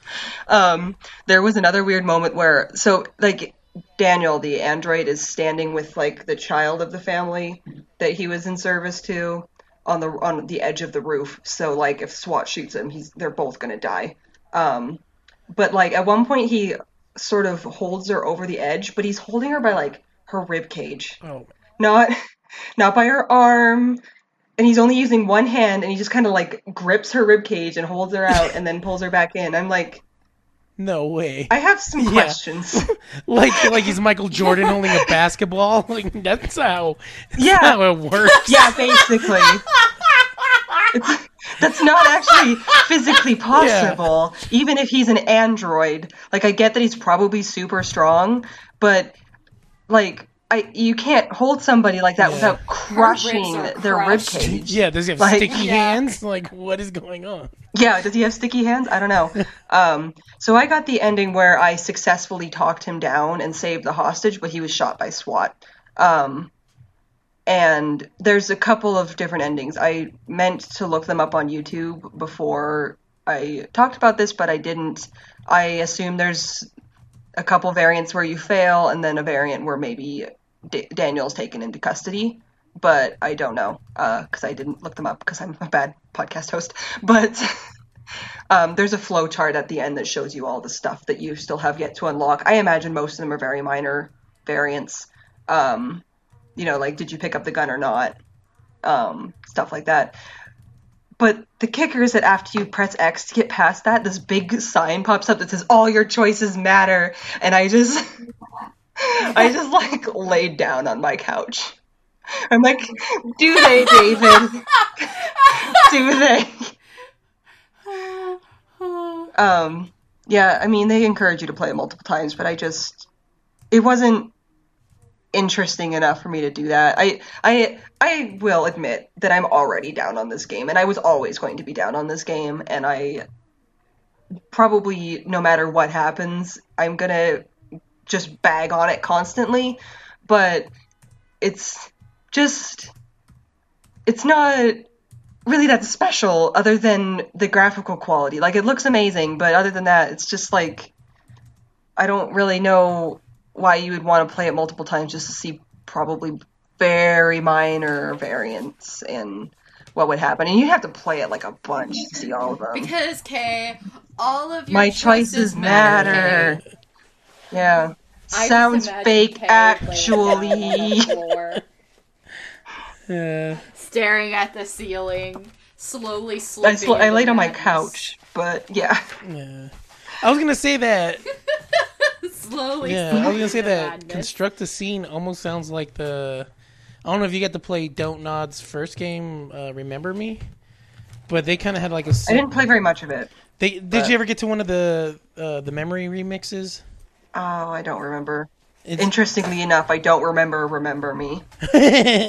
Yeah, like it sounded like the same like idea where it's like you go into a person's memory and kind of like the reconstruction, but then you change something in the memory. These are like it's like you're watching a wireframe figure go through the motions of whatever it was that happened. Okay. But it is cool, and it does feel a little bit familiar, but I don't really know where I'm drawing that from, so maybe Remember Me. But yeah, I mean, again, it's going to be another typical David Cage game, I feel, where it has this sort of interesting hook of some kind, be it gameplay or premise, or, well, I don't think the premise of this one is particularly interesting, because, again, like I said, it's basically just what if Blade Runner, but not subtle. Yeah. And what if Blade Runner, but for people who didn't understand Blade Runner. And... Oh my god, I will always remember when I watched Blade Runner and I was like, this is it. Because everybody... people are gonna all the nerds are gonna stand up and shoot me at once, but like, for years, people were like, Blade Runner is this film, and like, it's so complex. Blade Runner, like Citizen Kane, is massively overhyped. Yeah. Like, I watched it, and I was like, that's it. That's the film. That's the film everybody told me that was, like, the best sci-fi film. Actually, Jesse, you need to watch the specific director's cut. I've watched both cuts, actually, y'all. And they're both... I get it. I understand why people like it. Yeah, I get it. It's definitely better than Detroit Become Human. There's just no subtlety, because they're...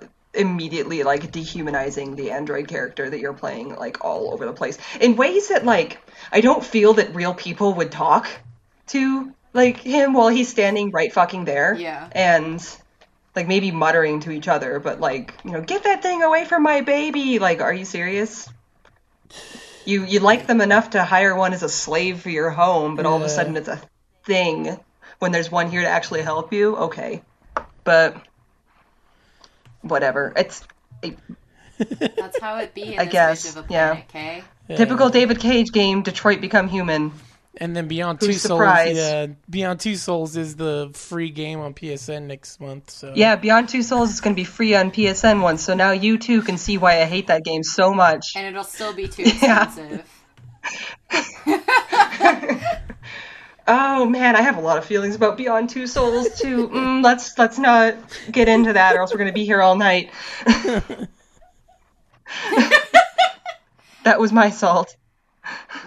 Let's see. My salt was about that Eileen fucking that Eileen thing, but I already talked about it. And then. I just have a couple of things I've been seeing floating around the internet. Today, I had to fucking see this stupid fucking post. Now, I know people are going to be sensitive about this because I'm going to talk about vegans for a moment. I want to say that I have a lot of friends who are vegan. Like, quite a few. There's like nothing fucking wrong with being vegan. In fact, it's kind of a healthy lifestyle. And, you know, I see you out there caring about animal rights and, or the environment or sustainability. Like, there's lots of reasons people are vegan. You know what I'm saying? That being said, I saw this fucking post. And there's a difference between, because people are like, I don't want to be called out because I'm vegan. I'm like, there's a difference between vegan and vegan trademark. It's like, you know, when people say straight people and then straight people TM, it's the same. It be the same, okay? And what I'm gonna say here is, there was this fucking post that I saw people liking and whatnot about, you guys probably saw it too, about this girl, this vegan girl, who said she saw this little girl crying, or this little kid crying, because everybody got ice cream but the kid couldn't afford to get ice cream, so the lady's like, I'll buy you ice cream, child. Crying child, as you do when you see a crying child, right? Like, you're like, okay, let me try to alleviate this child's pain, okay? Young life is hard when you don't get ice cream. And so, am I still connected? Yes, I can hear you. Okay I was just listening, like, I'm sorry. Sorry, it's really dead sound in my headphones, so I can't tell. Anyway, so the girl buys the person an ice cream, gets a fucking message from the person who made this atrocious tweet about how, I'm sorry, I know that you wanted to do something nice for that kid, but clearly you don't care about animal children and all the animal children who died giving that, that kid the ice cream that you bought them. Okay, listen, if your dairy cows are dying for your ice cream, there's something wrong along the lines there. Yeah, because most people think that, like, they take the calf away from the mom, and then the calf never gets milk. It's bullshit. There's a lot of, like, misconceptions about farming that also lead me to believe that the people who make these kinds of tweets, not all vegans, I want to state that clearly, but, like, these kinds of people don't research actual farming. The sheep shearing one is the worst for that. Yeah, don't give a shit about the farmers, B, and C, don't give a shit about the migrant workers picking the vegetables that they're sustaining their vegan lifestyle on. So fuck you. If you think I'm going to turn around and then do this to other people. And basically this woman is attacking this lady, this vegan woman whose boyfriend is vegan, her mom's vegan, she grew up vegan, for like making a crying child stop crying by buying them ice cream. Yeah. Your lifestyle is your thing, and I want everybody to be able to live how they want to live, as long as it's not illegal and you're not doing anything horrific, right? And, like, if you want to be vegan, like I said, I fully support that. There are so many good reasons to be vegan. I've thought about being vegan, too. But, like, don't put your lifestyle choice on a child. Yeah. Like, that is so bizarre to me. And then to make a call-out post about, like, this human being who is just doing something fucking nice for someone is so bizarre. And I think it's part of a larger symptom that's, like, beyond just, like, veganism and more, like, internet activism. Yeah. Yeah. And I feel like I owe the internet a lot and activists on the internet a lot for teaching me so much about certain things, you know, like intersectional identities, different aspects of why there are certain like negative kinds of feminism. Like there are lots of things that I didn't know when I was younger that I really appreciate having the internet there and people having voices and talking about stuff. Then there are people who I swear just Google shit and then find a random person and is like, I'm gonna talk shit to you because I think you're a demon. You're a fucking time-traveling demon. And it's like it happens to artists all the time. Like artists, I've talked about this before, drawing two fucking adults together having sex, but one adult is slightly older than the other adult, so they're like, you're drawing pedophilia. And I'm like, you keep using this word, but I don't think this word means what you think it means. Oh my God. Like there's just what it does is take away from like actual issues that need to be talked about and just like demonizes human beings who aren't actually doing anything wrong. It's ridiculous. Mm. And call-out culture is important, but call-out culture can also get out of control. You know what I'm saying? Yeah, that was like, did you hear that story about that one guy that called the girl out for like the prom dress because it was like a Chinese prom dress? It was a qipao, right? It was a qipao, yeah. And then like he's like, oh yeah, like my culture is not your goddamn dress. But then, like, this dude was, like, the one that was, like, I'm eating tamales with chopsticks and N-word this and N-word that. And then was just, like, you know, oh, I made mistakes when I was younger and blah, blah, blah. And I'm like, why are you being so mean to this high school girl then? Like, and then what was worse was, like, they're saying, like, the pictures was, like, you know, like, because she was doing, like, this kind of, like, look, I guess I could understand, like, people thinking maybe she was doing a bow, but she was the only one wearing the dress. Everyone else was in regular prom gear or whatever. And they were doing, like, a meme from, like, H3 Productions. They're doing Papa Bless and Vape Nash. Yeah. So it was, like, this crazy, like, yo, like, you started shouting this out, but it ended up making him look worse than the girl. But, like... Yeah, I think... Or you also end up with, like, weird call-out posts because they put, like... Because, like, Jesse's saying the whole, like, shipping thing with two adults, but, like, okay, so, like, Roadhog and Junkrat is the one where I saw it the most, where one's 25 and one's 50. Roadhog and it's, like, Junkrat, that's weird, but it's fucking... it's not pedophilia.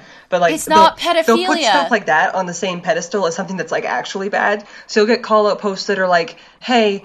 call-out post for this one person. She ships Shiro and Keith from Voltron, and also she stole human bones from a cemetery. And it's like, back the fuck up! What? It's like, what the fuck is happening? It's like a goddamn witch hunt. Like, it's so scary. I'm like, goodbye, I guess. Like, I live in fear. And, like, the thing is, like, I'll even watch what I like when I like posts and whatnot, because I'm like, oh, this could be misconstrued as this, or this could be misconstrued as that.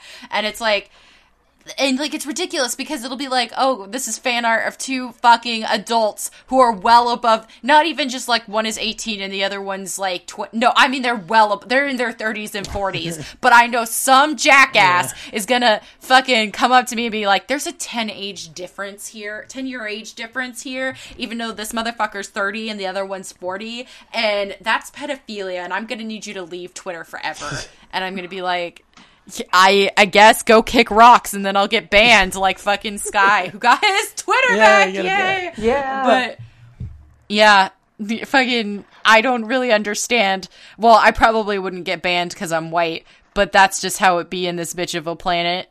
Like, not, let's be serious, because there are some people on Twitter who've said some way worse stuff and they didn't get fucking shadow banned, so, yeah. Oh my god, his video today about that response to Logan Paul. You can't murder people on Twitter like that.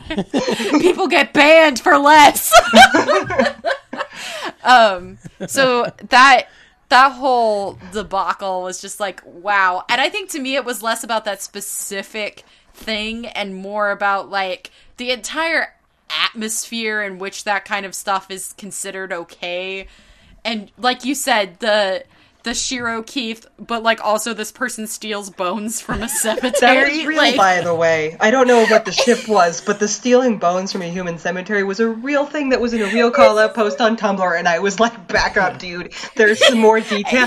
You need to walk this back, provide a little more detail, because what the fuck? It's just so fucking weird. And then my second thing is about American Idol. I know. You're like, Jesse, who the fuck watches American Idol? Well, I'll tell you who watches American Idol. The entire American Midwest and my mom. And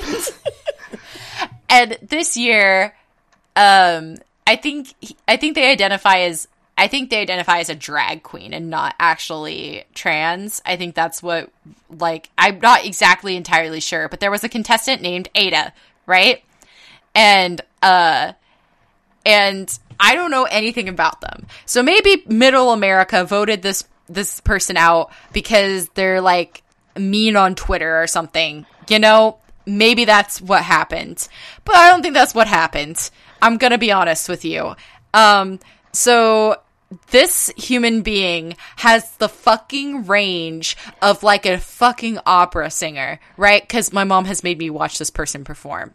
And gorgeous, sang songs from Wicked with fucking Lea Michele, who's the like girl who used to be on Glee, now is doing, and Dina Mazel, who was also in Wicked and also Elsa, you know, the whole thing, right? And so clearly the best voice on the show, like coming from a like purely like voice standard. The judges tried to save them, right? Like they get an executive vote, right? And so up till a certain point, it's just the judges voting. Also, we have to fucking talk about Katy Perry just appropriating everybody's culture, including the gays, and then just like not giving a single shit about it because it's really hard to watch. Because sometimes I'm like, that's not even how you use that slang. Yeah. But like when Ada started out on the show, you know, the judges were voting Ada through clearly because Ada has the voice of a fucking diva. You know what I'm saying? And then it got to America voting. And I talked to my mom about this. I'm like, I don't think Ada's going to make it much farther because, first of all, Ada's not white. And second of all, you know, the whole drag thing and performing in drag. And then like they have a fiance as well. That's a man. And I'm like, I'm pretty sure the main demographic for voting is in the American Midwest. And so they did two more performances, I think, got voted off. And then, the judges were like, we're using our executive decision to save Ada.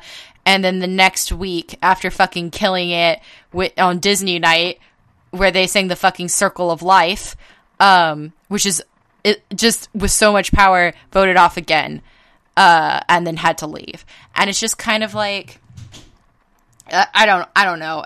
It's like, I think the reason this impacted me the most is because I was watching it with my moms, and my moms have a.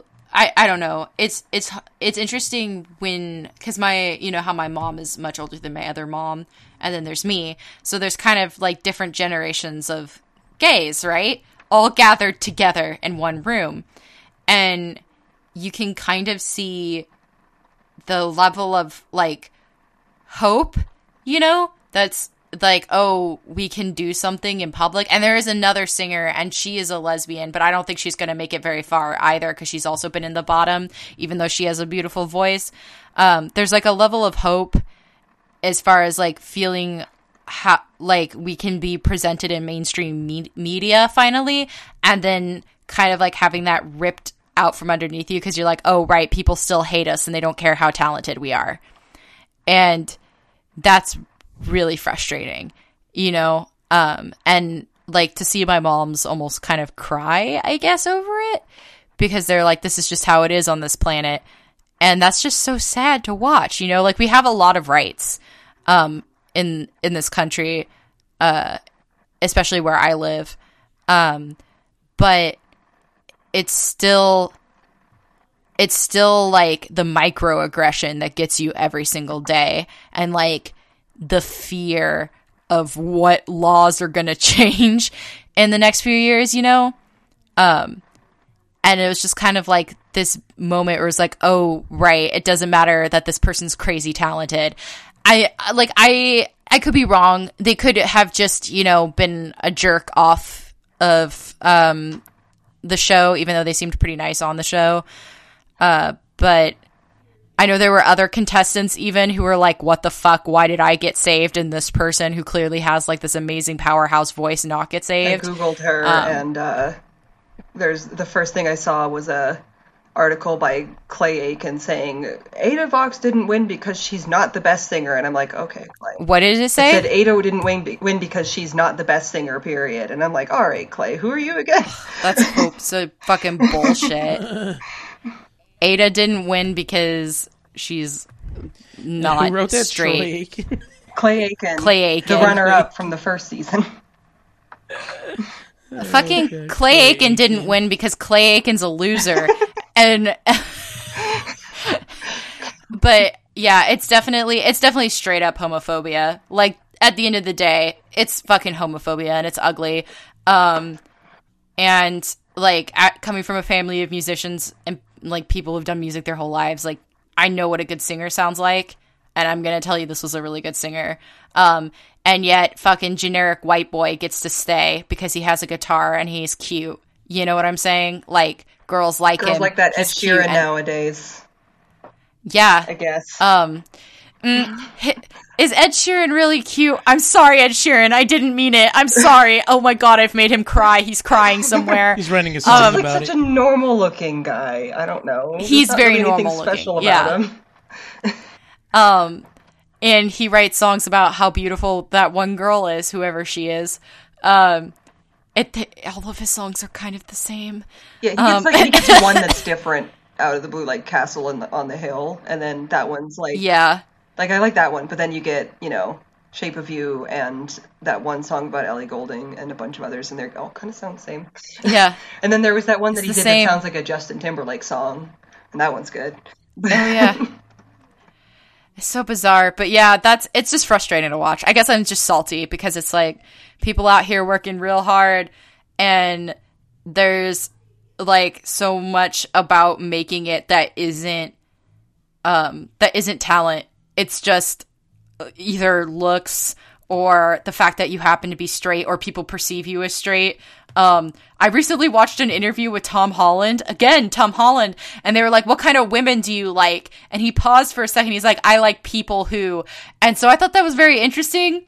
I'm not saying that he's queer or LGBTQ, because I know some people don't like to be called queer. I identify as queer, but that doesn't mean that you have to have that label. But that doesn't mean that he's LGBTQ, but I just thought it was interesting that person, like, I never really think about in interviews when people just, like, immediately assume whoever they're interviewing is straight unless it's been like yelled from the mountains that they're not, you know? Or even sometimes they don't even listen. Sometimes I'm almost certain that Channing Tatum isn't straight. Like, I'm pretty sure he said that he wasn't straight, and he was like at Pride even, like, and someone's like, look at this ally, and I'm almost certain that he's not.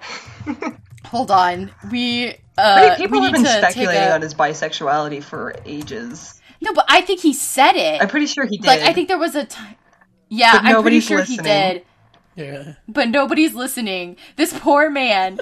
Like, poor imagine just... Channing Tatum keeps trying to come out to people and everybody's ignoring him. It was funny is like, all the straight women are like, no. Yeah, that one song. He's not even saying he's gay. They still have a chance. He's bi. Was it in Hail Caesar where he had that song about bi-curiosity and everybody's like, interesting. Yeah. Yeah. No, I think it's so, like, I think it's so sad. I think about people like that all the time. Or like getting your sexuality misconstrued. Like, I know that happened for Haley Kiyoko. Yeah. Yeah, people are like, oh, she's bisexual. And she's like, no, I'm a lesbian. Like, not that there's anything wrong with being bisexual, but like, hello, I'm a lesbian. And that whole thing also comes from like this whole thing how bi girls are easier to sell than lesbians, which is fucked up for bi girls because what it's really saying about bi girls is that they're actually straight and they're just experimenting. So like, not only is it terrible for the bi identity, but it's also terrible for people who aren't bi and are like trying to identify how they identify. Or like how when they wrote that article about Janelle Monáe coming out as pansexual and used it as an like a reason to describe how bis don't like gender fluid people, but pansexuals do or whatever, and like they're like, that is not what she said, first of all, and that's not what that means. So it's a big mess. But yeah, I think I was just salty. I think it was like the impact it had on my parents, and the impact it had on me, because like even for a second I was like, oh, maybe she'll make it. She didn't. So yeah, that was a salty time at Ridgemont High, I guess. Well, I love this weird. Okay, silence. I was like, am I disconnected?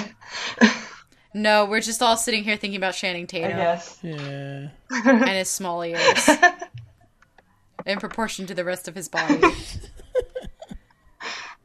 He's a very handsome man. I always forget that he got his start on Step Up or whatever. It was like, it was Step Up. Was it Step Up or like Bring It On? No, I think you're right. I think it was Step Up. I think it was Step Up. Yeah, it was Step Up. I just remember him from She's the Man. Oh, right! He was in She's the Man! Now I gotta know. Channing Tatum's. Time for a Google adventure. Did you remember that like Jamie Foxx song that they did? Channing all over your Tatum? No. Oh my god. Yes. Oh, he made his film debut in Coach Carter, apparently. Oh my god. I didn't even remember Coach Carter. But Step Up was the next year Bob and probably Davenport was more popular, so. And he played Bob Davenport on CSI Miami. Boy, he's been in a lot of crappy movies. He was Boy in Church. Doing his best. He was Boy in Church in War of the Worlds. He was in I think the movie that all the girls that movie, you know, the one where he's like a stripper. Magic Mike. Magic Mike, thank you. I love how the lesbian was like there's Jake, the straight man is the only person who remembered Magic Mike. Oh, I remembered Magic Mike because my family. Oh, okay. I don't think I grew up in a family of lesbians, so I don't think any of us were watching Magic Mike. Maybe my dad. I am interestingly enough, besides my dad, the only person in my family that hasn't seen Magic Mike. So, I wonder why that is. I'm all thinking if I should put my sister on blast because of Channing Tatum, but I'm like... Is Channing Tatum her Hardy for Hardy? It's one of those where it's like, it's funny, but it's also like, Jake might not be a good brother. So... No, I'll just do it. She's not going to hear this.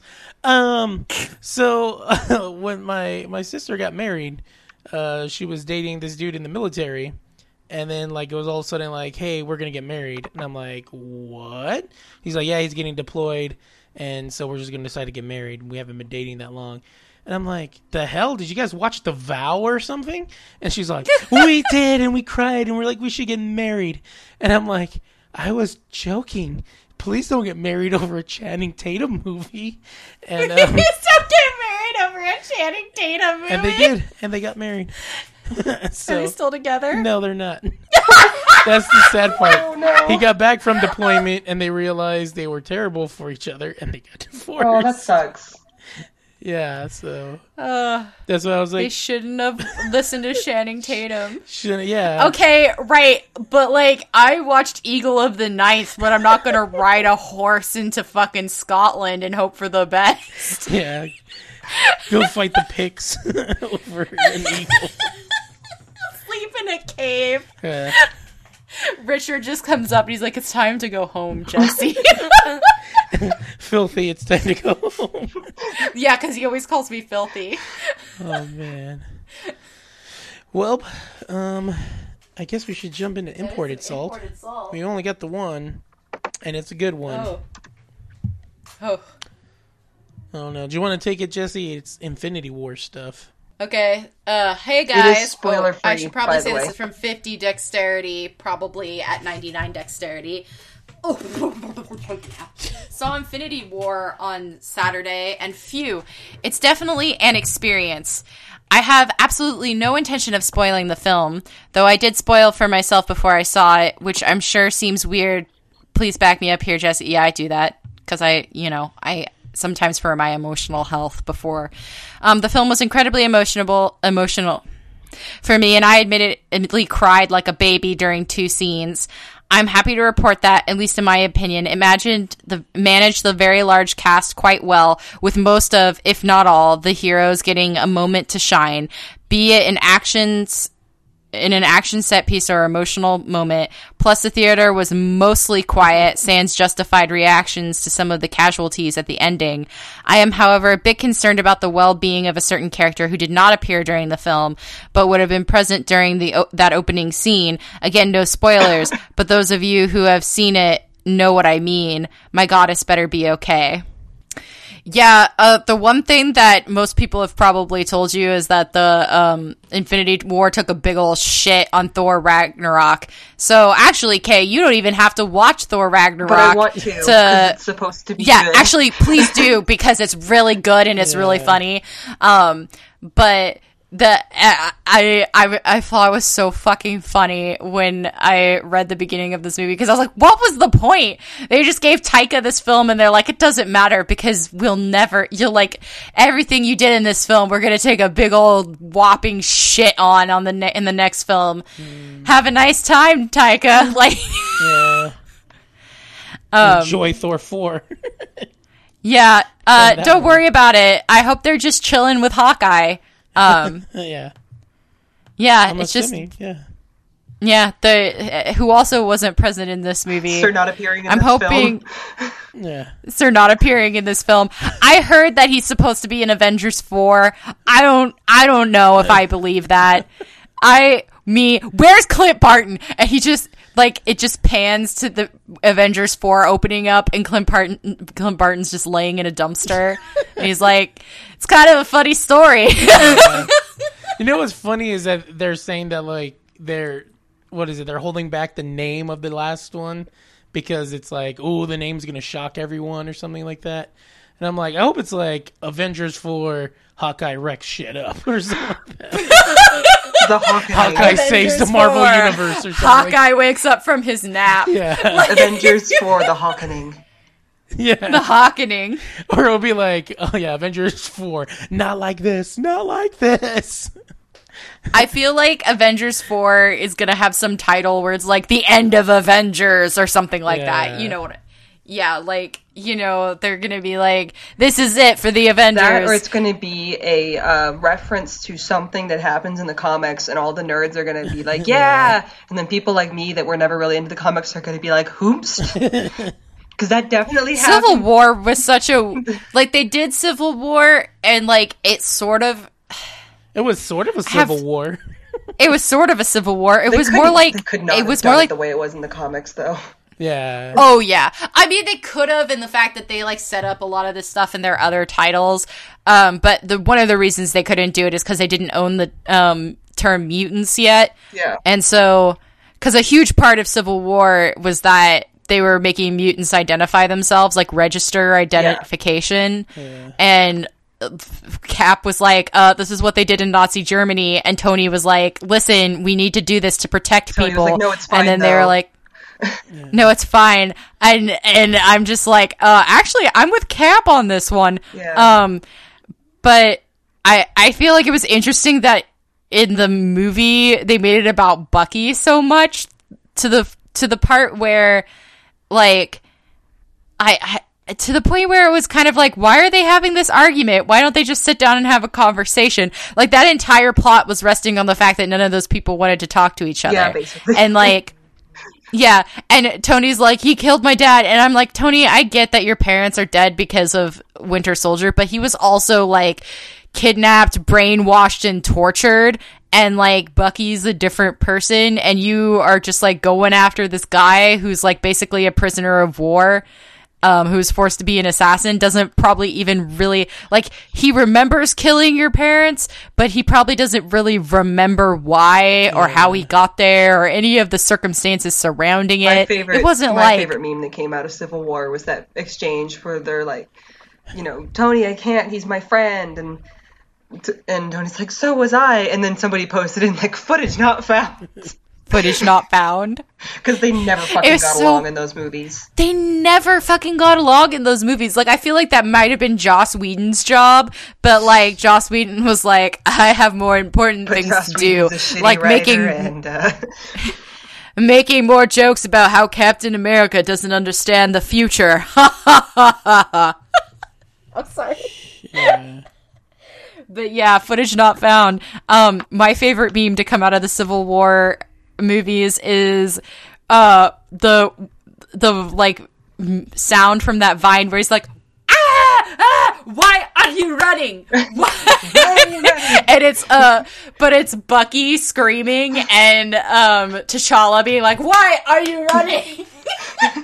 Another good one was the whole like the scene from Rocky Horror Picture Show, like Janet, Dr. Scott, and then instead of Rocky it was Bucky. He just turns around silently. Oh, yeah. There was a lot of...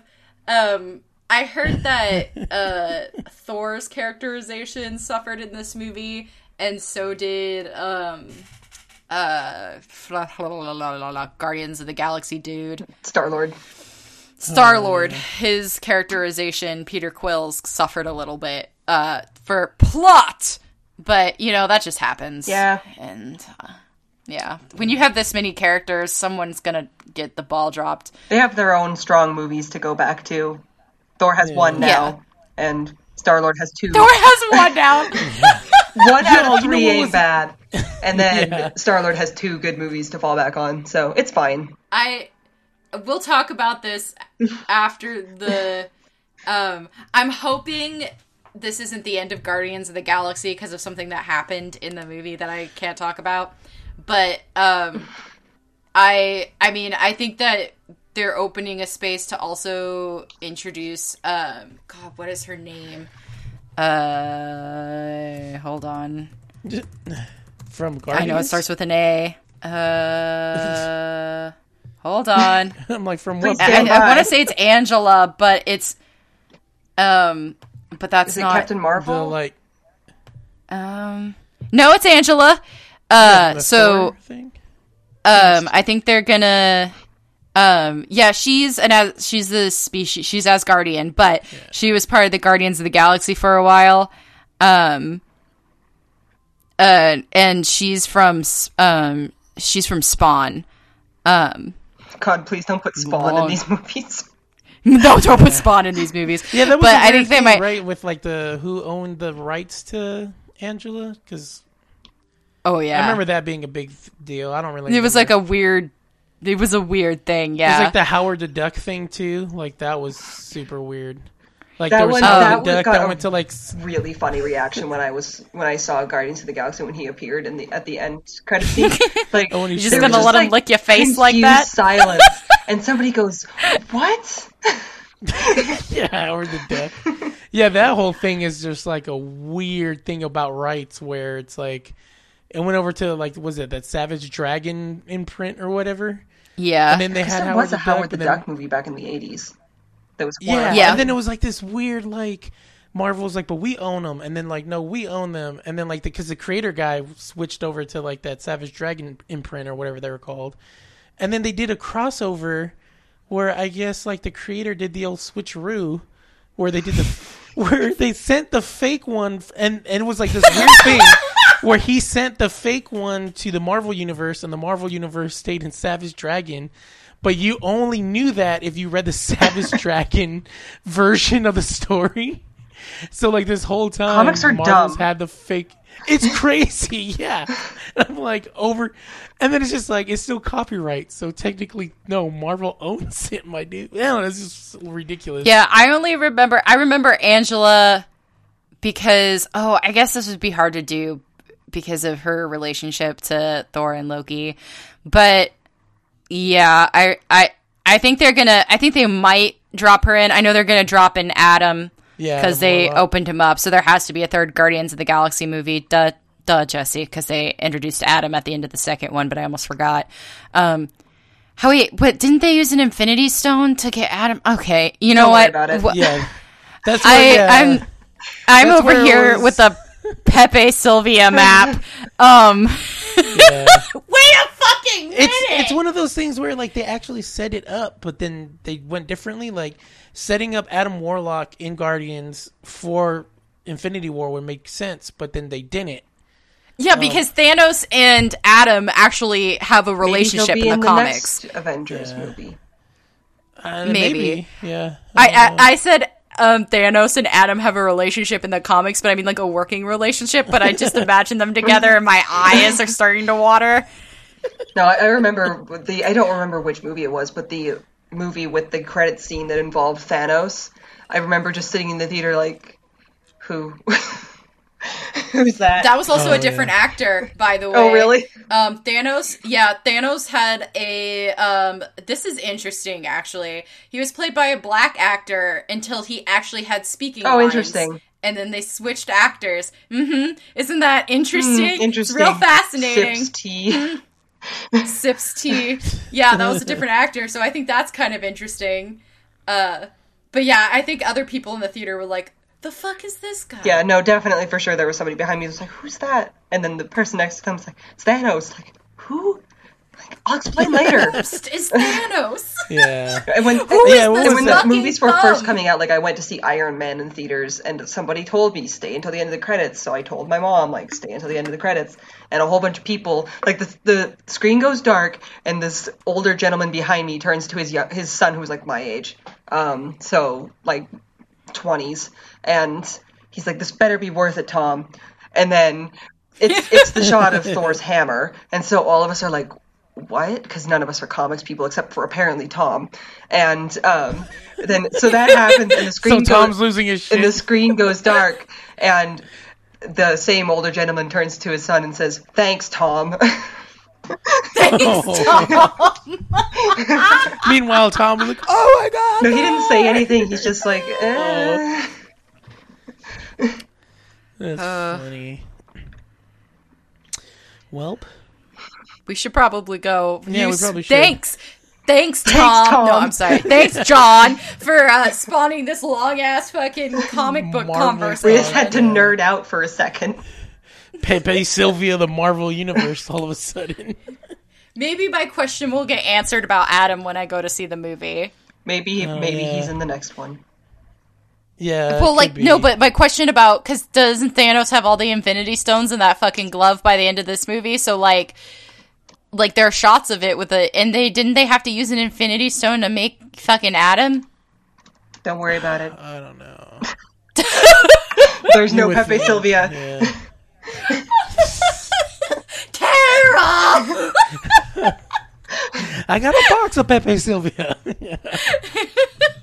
Give him a cigarette. Anyways, where can we find everybody on the internet? Kay, let's start with you. You can find me on Twitter and Twitch as @HumanityUpgrade and on Facebook as Crowfeather Cosplay. And Jesse, where can we find you? You can find me on Twitter as @FilthyWizard and on Tumblr as FilthyMagicUser. Hey, and you can find me at Jake_Lionheart on Twitter. And all my links are there. And you can find the podcast at Podcast Salt. You can find us on Spotify, iTunes, and Fireside.fm.